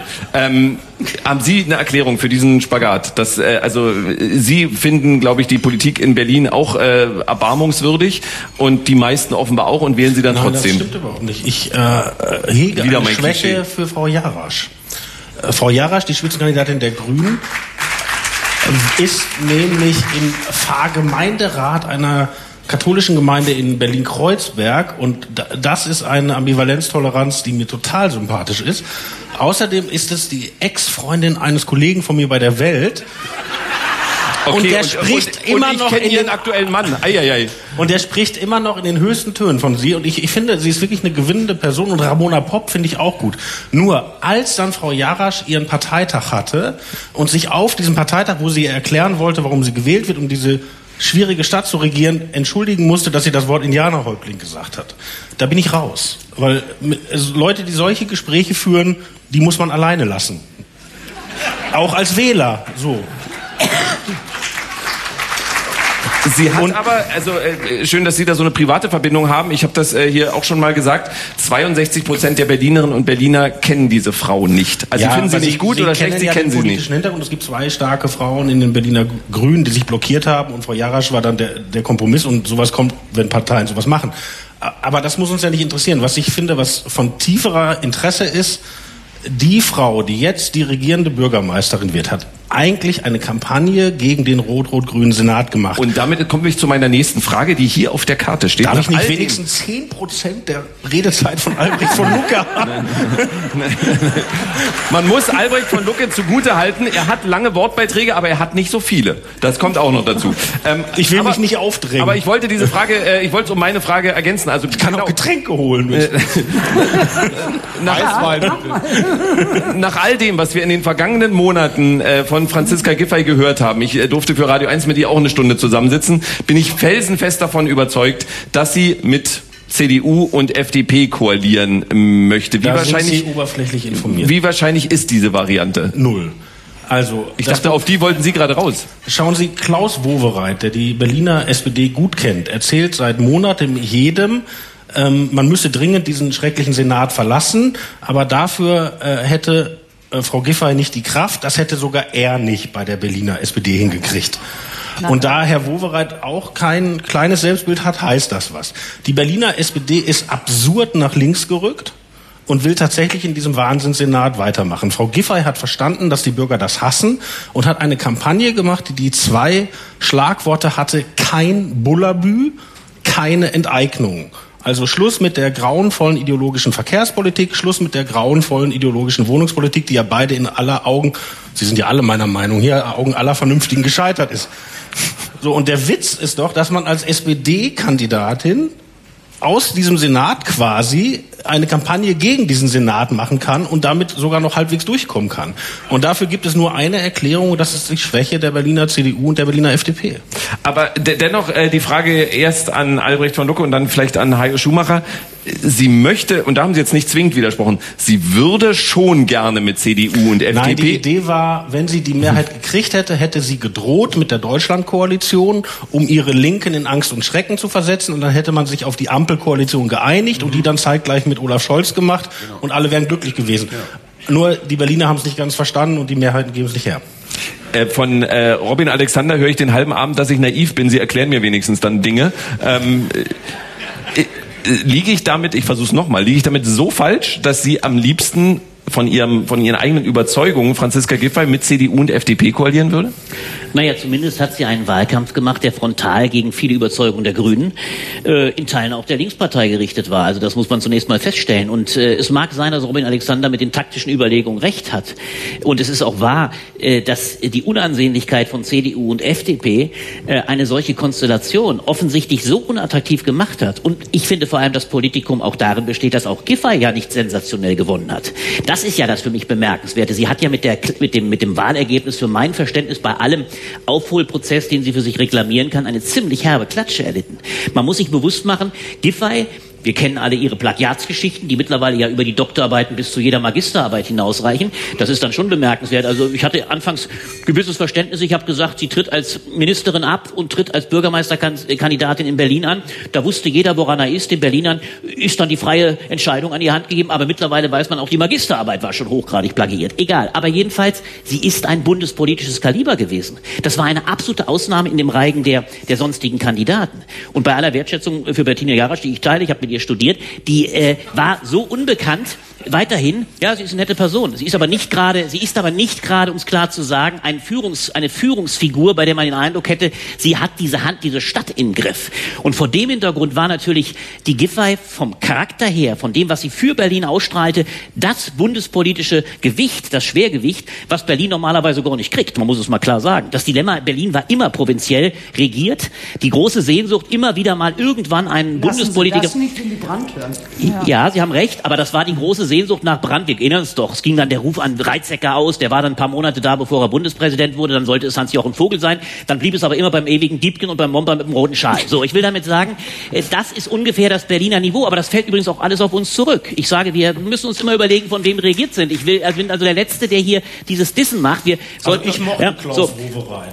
Ja, das war der Mann, der, der den Shampoos aus dem Schuh trank. Ich hatte dafür nicht nein, so viel Sympathien, nein, nein, aber äh, äh, das war nicht mein, das war nicht mein Mann, das war, da war Berlin arm oder Sex, arm aber sexy, da muss man auch sagen, bei aller Wertschätzung, äh, dieses Lebensmodell in Berlin, äh, nach wie vor ein Stück weit aus der alten kalten Kriegslogik bundesfinanziert zu sein, ein Leben äh, quasi nicht auf Pump, aber doch mit einer gewissen Lässigkeit zu leben, hat natürlich Wowereit auch in Reinkultur praktiziert. Er hat am Anfang versucht, ein bisschen hart zu sein, danach hat er das Lebensstil, den Lebensstil natürlich ungemein. Ja, Robin Alexander hat natürlich gewaltige Wohnungen verkauft, das fällt heute Berlin auf den Schuss, interessanterweise mit Herrn Sarrazin an der Spitze. Aber damit ist es trotzdem, will ich sagen, dieser Gestus, Giffey hätte für mein Verständnis, das ist der eigentlich, finde ich, die Krux, dieser Wille zu sagen, und ich fand übrigens auch nicht alles falsch bei ihr, ich würde Giffey zum Teil...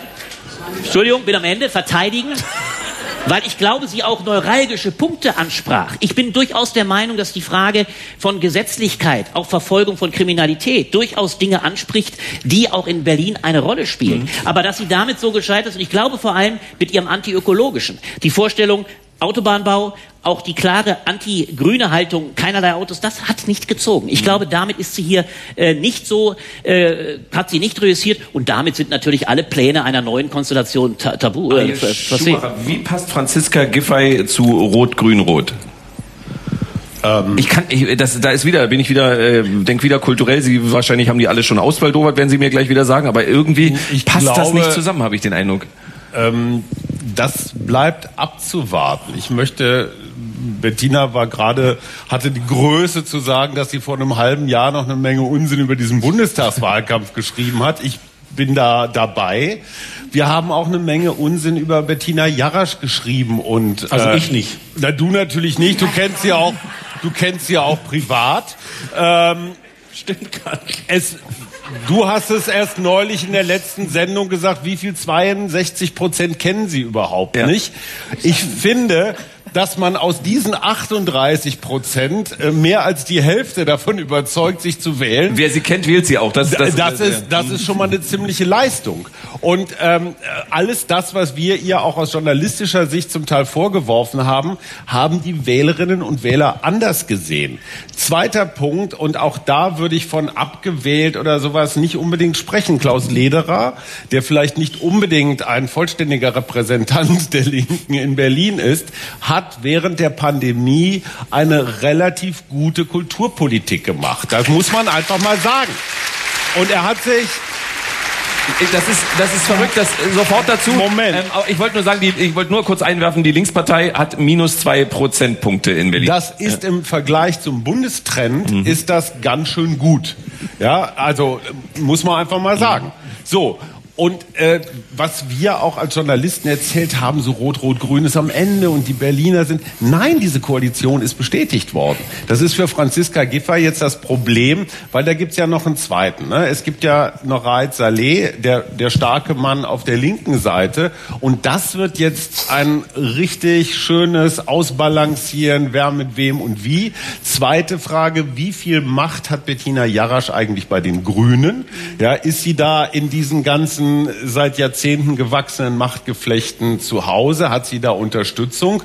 Ähm, ist es rechnerisch eigentlich ausgeschlossen, dass es eine Ampel auch in Berlin gibt? Das reicht doch. Ne? Also das, das müsste reichen, weil die haben Grüne, Grüne und S P D haben zusammen vierzig Prozent ungefähr. So das reicht ja, ja genau. Wäre ein, wäre ein Modell, mit dem man, mit dem man auch arbeiten kann. Und als letztes vielleicht die Tatsache, dass die AfD hier in Berlin eigentlich die heftigste Klatsche von allen gekriegt hat, spricht auch für diese Stadt. Ja, so. Aber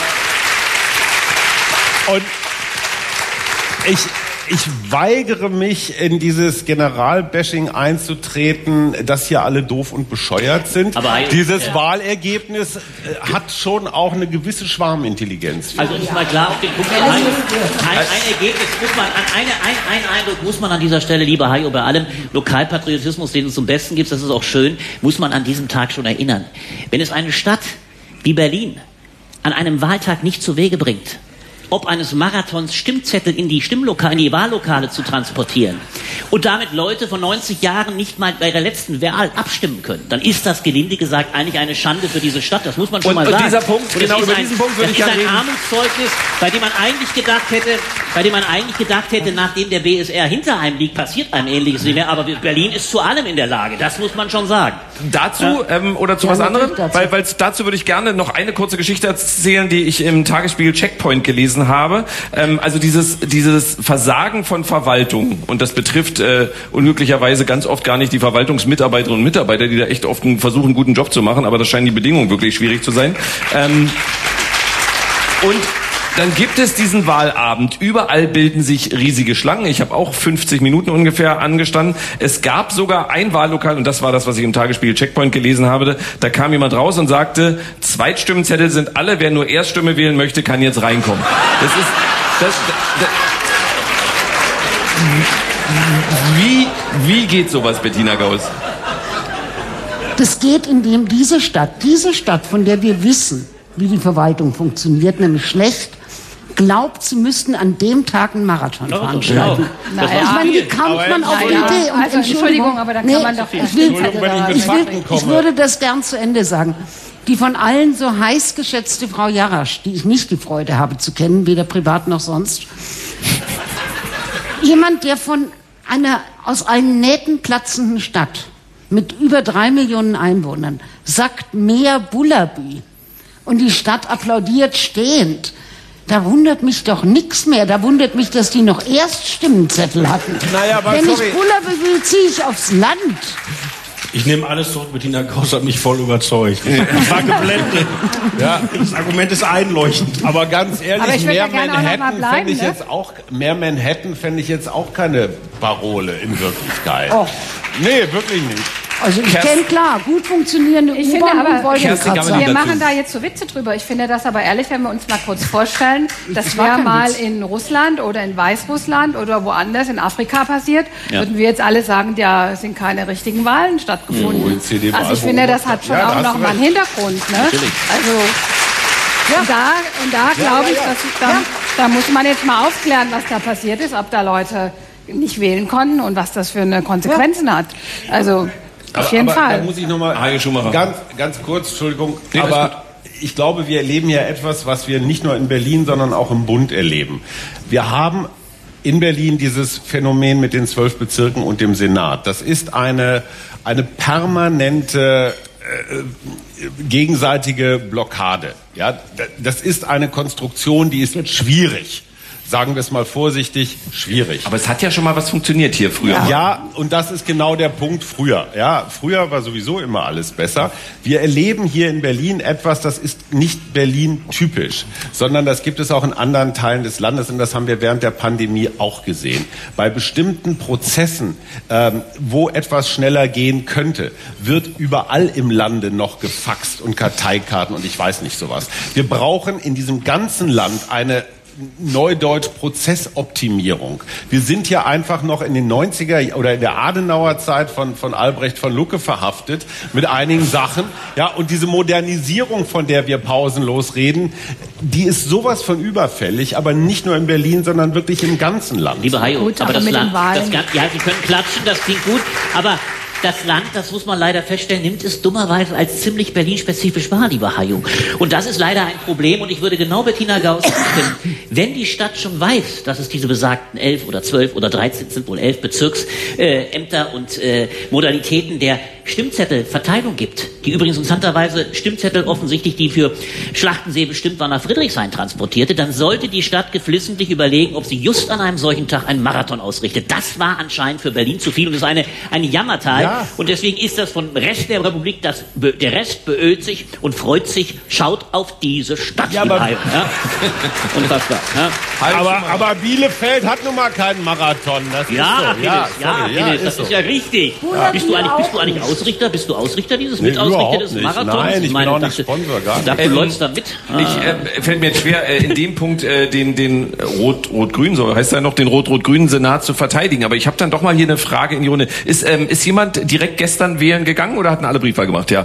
Ähm, Jetzt, wir haben uns möglicherweise vorher informiert, aber jetzt sage ich es mal ganz ehrlich, man kommt in dieses Wahllokal. Ich kam gestern in mein Wahllokal in Tegel, hatte den Eindruck, nachdem ich eine Dreiviertelstunde angestanden habe und hier meckert und geschimpft wurde von allen möglichen und ich dann immer gesagt habe, dann macht doch selber Wahlhelfer. Ähm, so lief meine Dreiviertelstunde ungefähr. Ähm, hatte ich den Eindruck, in diesem Wahllokal war alles gut organisiert. Und dann ist jemand vor mir dran, und das dürfte das Problem dieser Wahl sein, bekommt fünf Zettel, hat darauf sechs Stimmen, muss man auch erstmal begreifen, fünf Zettel, sechs Stimmen, weil auf dem einen Zettel drückt, kreuzt man zweimal an. Und jeder, der in dieser Wahlkabine steht, braucht vier, fünf Minuten.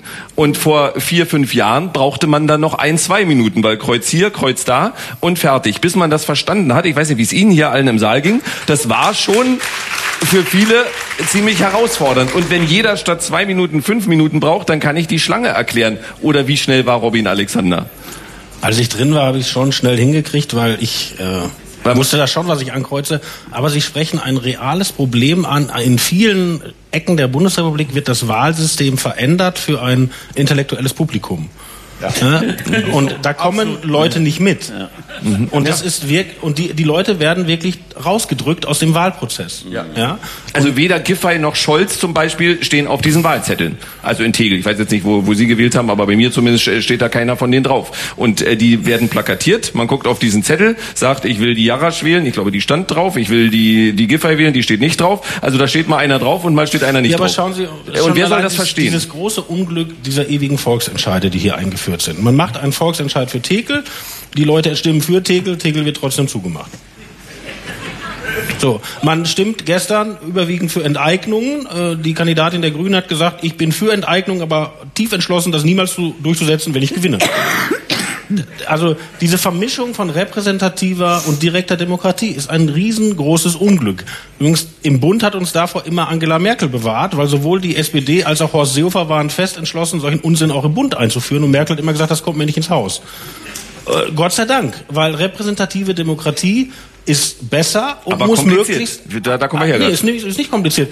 In, in einer normalen Stadt haben Sie auch nicht eine B V V, äh, die so tut, als wäre sie eine Kommune, aber keine Kommune ist. So. Also das, das allein schon, lassen Sie sich doch mal erklären, was darf die B V V entscheiden, was darf der Senat entscheiden. Wieso kriegen unterlegene äh, Parteien in der B V V trotzdem das Gesundheitsressort und sind dann für Corona verantwortlich? Also das ist ja alles ein Institutionen-Wirrwarr und Zuständigkeitswirrwarr. Und, und dieses Problem müsste gelöst werden. Also eigentlich... In der, in, der, in der C D U kursierten immer so äh, Fantasien, wir machen aus Berlin so eine Art Washington D C.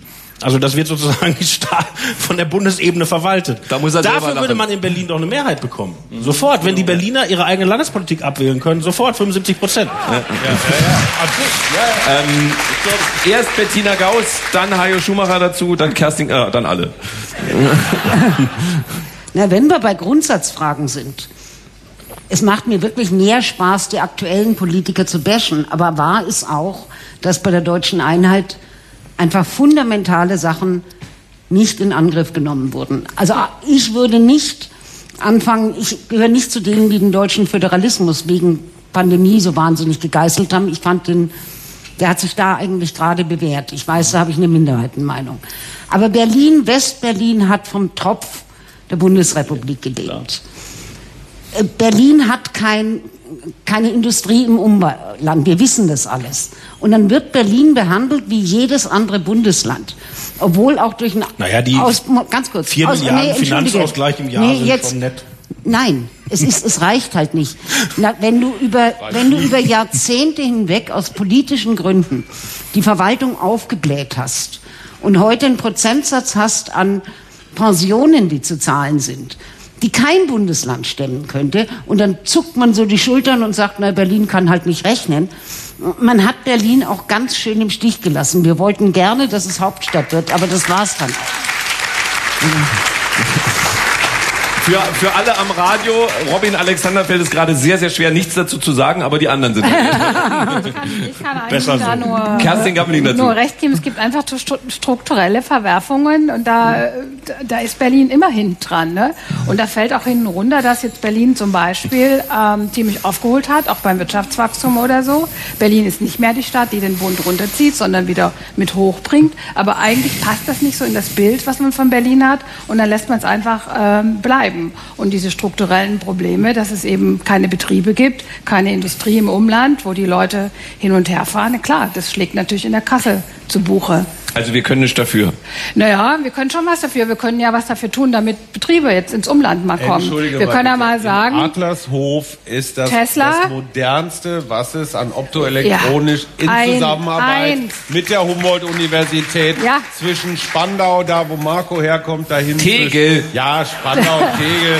Das ist ja auch da, nicht mehr. Ja, was... Da, da, da entsteht ein komplett neuer Stadtteil, Forschungscampus, Siemens, das, haut da sechshundert ja alles, Millionen Das ist ja richtig, rein. aber kein DAX-Konzern. Ja, hey, DAX-Konzerne, Wirecard oder welche ja, meinst wir können du? Ja, ja ich frage doch einfach nehmen, nur. Also. Das ist, es heißt, erstens ist Siemens ein DAX-Konzern, beziehungsweise mehrere ja, inzwischen. So, ähm, also es ist doch auch nicht so, diese alte, diese alte Armutsgeschichte stimmt ja auch nicht mehr. Und die alten Strukturen kommen mit diesen neuen Entwicklungen nicht hinterher. Und es ist... Und daran sind sie bislang alle gescheitert, diese Bezirkssenatsgeschichte. Robin sagt, fünfundsiebzig Prozent würden äh, am liebsten unter, unter die Decke des Bundes schlüpfen. Da ist was dran. Das hilft uns nur alles nichts, wenn im Bezirksamt, ich meine, die konnten kein Homeoffice machen, weil keine Rechner da waren. Oder nur ein paar Prozent in der Verwaltung konnten überhaupt Homeoffice machen. Die Verwaltung lag mal wieder lahm und man musste, wenn man, äh, was weiß ich, eine, eine Geburtsurkunde haben wollte, dann war man froh, wenn man die zur Einschulung bekam. So, dass, ja, das sind halt immer die lustigen Geschichten, die gibt's irgendwo. Ähm, aber ich frage mich tatsächlich, gibt es Vorbilder wie eine solch verfahrene Situation? Gibt es jetzt jemanden, der den gordischen Knoten durchschlägt? Oder wie geht das? Also hab, wie kriegt man das hin? Und ich ich habe eine Idee. Albrecht von Lucke weiß es. Okay. Nein, aber Sie haben ja, also was ich ja gemacht habe hier gerade ist, wir sind dann ganz woanders hingekommen, was ich aber ein super spannendes Thema finde, zu sagen, das Wählen war halt auch kompliziert, da muss man organisatorisch gar nicht so viel falsch machen, wenn jeder einfach doppelt so lange in der äh, Wahlkabine bleibt, dann haben wir schon ein Problem. Das Während Sie ja äh, empört und außer sich waren. Ja, das endet ja ums mal, das ist ja ein konkretes Beispiel dafür. Ja. Die Ahnung davon, dass wenn man plötzlich fünf Wahlzettel hat, und ausdrücklich in Berlin zwei oder drei mehr, weil man hier eine Landtagswahl hat und obendrein noch einen Enteignungsbescheid mitzuzeichnen hat. Die hätte man davor haben können. Also das Berechnen der Tatsache, wie viele Leute vielleicht sogar übrigens noch unter dem größten Glücksfall, dass bereits vierzig Prozent per Briefwahl gewählt haben. Ich möchte mir nur mal ausmalen, wenn alle hundert Prozent hier gelaufen wären, dann hätte wahrscheinlich, dann hätte wahrscheinlich äh, mit Hajo Schumacher ein zweiter Marathon an der Spitze zu Fuß stattgefunden. Der wäre quasi von einem Wahllokal zum nächsten gepilgert. Also das ist, das alleine ist schon Aberwitz. Aber die grundlegende Überlegung, die ich mir oft stelle, und ich glaube, das ist ein Kardinalproblem von Berlin. Es ist tatsächlich, genau wie Bettina Gauss sagte, erstens diese alte Mentalität, ein Stück weit am Tropf zu sein, alimentiert zu sein, ganz klar. Und es gibt ein, glaube ich, zweites Problem. Frag, weiß ja nicht, vielleicht kann sich jeder das fragen. Mir geht's jedenfalls. Ich bin auch nur zugereist, das sage ich sofort. Ich bin seit dreißig Jahren in Berlin. Und Berlin ist meinem Eindruck nach in zweierlei Hinsicht zu groß. Es hat eine gewachsene Stadtgesellschaft, die auch eine gewisse Verantwortlichkeit in kleineren Städten, auch mit einem Bürgertum anderer Art, die sich für die Gesamtstadt Äh, verantwortlich erklärt, hat es überhaupt nicht. Die Kiezstruktur, die ein Stück weit auch Provinzialisierung und die, die, äh, der, der, der Rückzug in die Gefilde eines Kiezes, ja, ist einer, der nicht unbedingt Verantwortlichkeit für die ganze Stadt erzeugt. Und ich glaube, darin steckt ein Kardinalproblem. Und ich, man muss es sich ja wirklich mal fragen. Wir sollten es doch alle fragen. Wir leben hier wahrscheinlich alle sehr gut. Ich lebe hier sehr gern. Es ist eine freie und, und liberale Stadt. Aber ich habe nicht den Eindruck, dass diese Stadt sich irgendwann mal ernsthaft persönlich gefragt hat, was hat eigentlich dieses totale Versagen des B E R mit uns zu tun? So, was hat es mit uns zu tun? Ja, äh, hat das damit, also es tangiert uns das irgendwie? Oder war das nur der Mann mit dem Lackschuh? So, damit will ich, und seine, und seine, seine Leute, damit will ich sagen, das ist schon eine, ein, ein Gefühl der Verantwortungslosigkeit, das, glaube ich, in gestandenen Städten, ob in Süddeutschland oder auch meistens, selbst bei Hamburg, München, das ist ein Stück weit, glaube ich, in gewachsenen Städten mit einer, einer anderen Kultur und einer überschaubaren anders, ist mein Eindruck. Hajo, ha, sind Sie gelangweilt oder sehen Sie es anders? In Hamburg gab es die Elfi, glaube ich, die, also es war so die, der B E R, der Hanseaten, ja, äh, preismäßig auch ein bisschen aus dem Ufer. Ähm, Ich möchte nochmal als Biograf von Klaus Wowereit darauf hinweisen, diese Lackschuh-Geschichte erzählt sich toll, sie stimmt nur leider nicht. Ich schicke gerne nochmal ein Exemplar, es gibt noch Restexemplare, die kann man vielleicht mit den Restkarten von Florian Schröder so im Package gemeinsam, aber das ist jetzt nur so eine Marketinggeschichte. Ähm B E R ist auch immer ein sicherer Lacher. Es, es gibt überall, der Bund der Steuerzahler findet überall irgendwelche Brücken. Natürlich war das kein Erfolgsmodell. Klaus Wowereit hat dafür auch bitter bezahlt. Aber sein Punkt also, war ja ein anderer. Sein Punkt, sein Punkt war ja, jetzt sag ich mal sein Punkt, sein Punkt war ja ein anderer. Der war nämlich, dass wir als Berliner sagen, ja, da haben die halt Scheiße gebaut, aber wir haben damit nichts zu tun. Aber Entschuldigung, wir als Berliner, ich möchte nicht einfach mit drei Komma sechs Millionen anderen Menschen in einen Topf geworfen werden. Es gibt in dieser, es gibt in dieser Stadt sehr wohl eine unfassbar engagierte Zivilgesellschaft. Robin Alexander mit seinem Engagement in seiner Kirchengemeinde ist nur ein, entschuldige bitte. Nein, nein. Nein, nein, nein. Nee, jetzt mach's Privates hier auch. Nein, aber jetzt mach's mal nicht klein. Es gibt also dieses, diese angebliche Verkiezung oder sowas. Ja, auch diese ganze Sammelei fürs Humboldt-Forum, ob ich das jetzt richtig finde oder nicht, aber da war auch ganz viel äh, zugange. Es ist doch nicht so, dass hier alle völlig ähm, ignorant nebeneinander vorbeileben. Ich meine, wie kann man denn dreißig Jahre hier fröhlich leben und dann sagen, wie scheiße es ist? Also, sorry, das ist halt auch Berlin. Ich, ich, ich würde gerne... Wir haben nur noch äh, so, so zehn Minuten Zeit. Ähm, noch auf einen lustigen Punkt, also nicht lustig, eigentlich äh, eher fast tragisch. Äh, an der Berlin-Wahl ist ja noch was anderes. Franziska Giffey, die C D U, die F D P und die AfD haben sich gegen Deutsche Wohnen und Co. enteignen ausgesprochen. Diese vier Parteien haben fünfundfünfzig Prozent der Stimmen bekommen, aber nur neununddreißig Prozent der Leute haben sich gegen den Volksentscheid ausgesprochen. Er hat eine große Mehrheit äh, bekommen. Wie passt das zusammen? Guckst du? Ja. Na, das finde ich jetzt nicht so absurd. Also ich war gegen die Enteignung, aber ich meine, dass Leute in einer Einzelfrage, wo sie um ihre Meinung gebeten werden, eine andere Meinung haben als mehrheitlich die Partei, die sie zu wählen beabsichtigen, das finde ich, ich bin keine Anhängerin von direkter Demokratie, aber wenn es den Punkt direkter Demokratie schon gibt, finde ich das eher ein Ausweis politischen Interesses und politischer Reife, als wenn die Leute immer schafsmäßig stimmen mit dem, was in jedem Punkt, was ihre Partei findet. Äh, Robin, Alexander, Sie hatten das ja äh, angesprochen zu dem, zu dem äh, Volksentscheid. Das Problem ist, und das verstehen natürlich auch super viele Leute nicht, ein Volksentscheid ist nur dann bindend, wenn ich es jetzt richtig formuliere, wenn da ein Gesetzentwurf drin steht und der muss dann fast zwangsweise umgesetzt werden. Hier ist es sozusagen eine Empfehlung ans Parlament, sich damit äh, zu und befassen. Der darf nicht haushaltsrelevant sein. Und äh, das wird dann viel, viel Frust verursachen, weil so, genau wie beim Flughafen wird es nach meiner Einschätzung nicht dazu kommen, dass äh, Konzerne enteignet werden. Wie finden Sie denn das Votum der Berlinerinnen und Berliner, die mit relativ großer Mehrheit für Deutsche Wohnen und Co. enteignen gestimmt haben? Naja, da hat man doch eine Verelendungsspirale in Gang gesetzt. Also schon der Mietendeckel, der offensichtlich verfassungswidrig war, als er eingetütet wurde. Also es hat niemand überrascht, dass das so entschieden wurde. Ähm, der, das wurde entschieden, dann konnten die Leute alle das zurückzahlen und es wird einfach das Narrativ aufgebaut, man könne das durch einen demokratischen Willensakt heilen. Also wenn wir uns jetzt alle ganz feste vornehmen, es sind genug Wohnungen da, dann sind die da.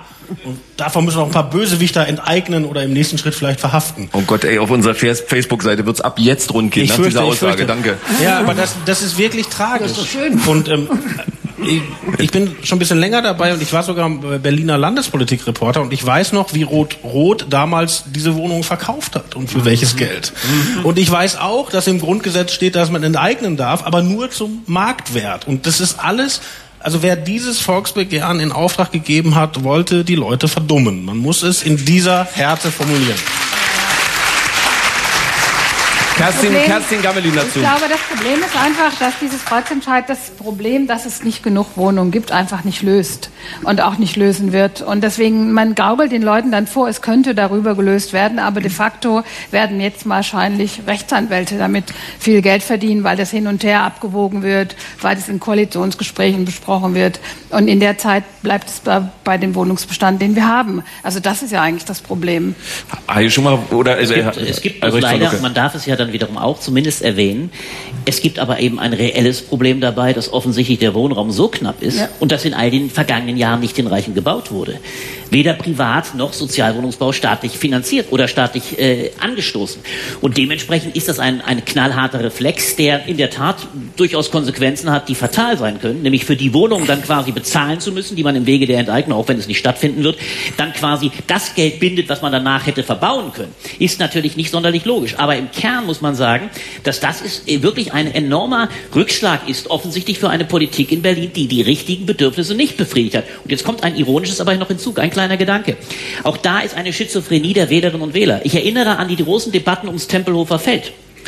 Ein riesiger Aufschrei über die, das muss alles frei bleiben. Jetzt ist man an dem Punkt, wo man sagt, man kann wenigstens eine Grenzbebauung machen, aber es gibt auch da die Vorstellung in dieser Stadt, wir lassen es so und wir lösen alle Probleme. Das ist ein Stück weit auch recht naiv. Ich will damit sagen, da wirken zum Teil auch die Bedürfnisse einer Stadtbevölkerung, die das Idyll, jetzt will ich nicht den Bullaby-Begriff aufnehmen, aber ein Stück weit ist es so, die das Idyll pflegt, aber damit die harten Konsequenzen nicht in Kauf nimmt und irgendwann die Politik anklagt. Das ist das Dilemma.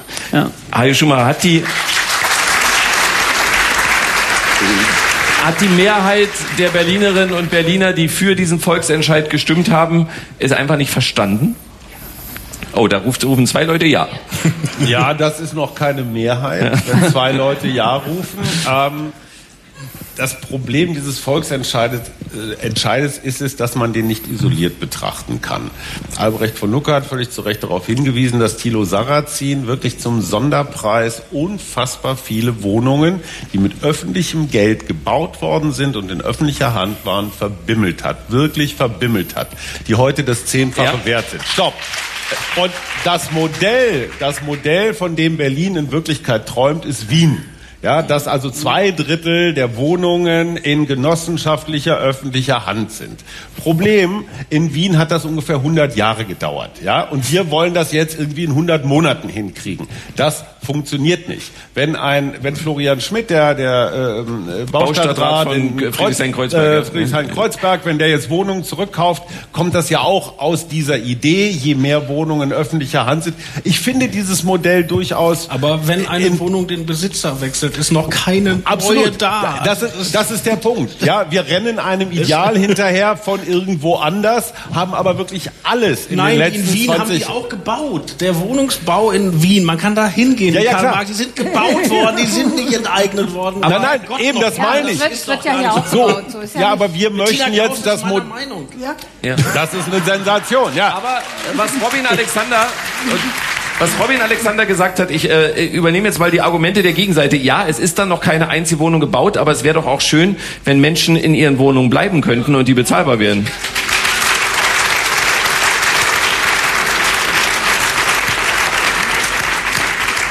Wer sich über die unterschiedlich erfolgreiche Geschichte des sozialen Wohnungsbaus in Berlin informieren will, kann zum Beispiel in dem Buch von Jens Bisky nachlesen. Es ist ja nicht so, dass Rot-Rot damals das alles verkauft hat aus neoliberaler Bosheit. Nackte Not. Ja, egal. So, aber das, die Idee, die Olaf Scholz in Hamburg gemacht hat. Man baut massig und ein Teil davon in Sozialbindung. So. Besser ist, als man enteignet den Kram, der schon dasteht. Also ich meine, hallo? Das ist doch jetzt wirklich nicht zu schwer, oder? Ich habe mehr Applaus bekommen. Wahrheit ist nicht Mehrheit. ähm, äh, und wir können damit äh, zu unserer Schlussrunde kommen, wenn jetzt kein ganz wichtiger Punkt äh, mehr ist. Und äh, ich liefere einen Halbsatz und alle äh, anderen ergänzen bitte gerne mit einer Begründung. Los geht's mit Kerstin Gammelin. Wenn ich heute eine Frage an Armin Laschet stellen dürfte, würde ich ihn fragen, wie lange er eigentlich noch bleiben möchte. Robin Alexander, wenn ich heute eine Frage an Annalena Baerbock stellen dürfte, wäre das? Sind Sie froh, dass es vorbei ist? Bettina Gauss, wenn ich heute eine Frage an Olaf Scholz stellen dürfte, dann wäre das? Hätten Sie sich das vor drei Jahren träumen lassen? Drei Monate. Drei Monate. ähm, Albrecht von Lucke, wenn ich heute eine Frage an Markus Söder stellen dürfte, wäre das? Lieber Marc, nein, keine Sorge. Da, da, da rief gerade jemand, Marc, dauert länger. Der Mann ist heute Abend zu kurz gekommen, muss man wirklich sagen. Lieber Markus Söder, haben Sie wirklich die Vorstellung, dass nach den Schweinereien, die Sie an Armin Laschet verbrochen haben und damit maßgeblich für, den, für die verheerende Niederlage der Union verantwortlich sind, haben Sie die Vorstellung, dass Sie aus der Sache wirklich noch ungeschoren herauskommen? Weil die Disziplin... Ab dafür, reicht ja auch, ist gut. Ja. Und an, an Hajo Schumacher, wenn ich heute eine Frage an Christian Lindner stellen dürfte, wäre das? Das war jetzt absehbar für Sie. Christian Lindner? Mhm. Können wir mal offen reden? Ja, schöne Frage. Das war der Talk and Tippi mit Kerstin Gammelin von der Süddeutschen Zeitung. Mit der Publizistin Bettina Gauss, mit Robin Alexander von der Welt, mit Albrecht von Lucke von den Blättern für deutsche und internationale Politik und mit Hajo Schumacher von der Berliner Morgenpost. Vielen Dank an Florian Schröder, mein Name ist Marco Seifert. Viel Spaß auf Radio eins jetzt mit Laut und Kantig und Christiane Falk. Machen Sie es gut, schönen Abend noch, Dankeschön. Radio eins. Radio eins. Nur für Erwachsene.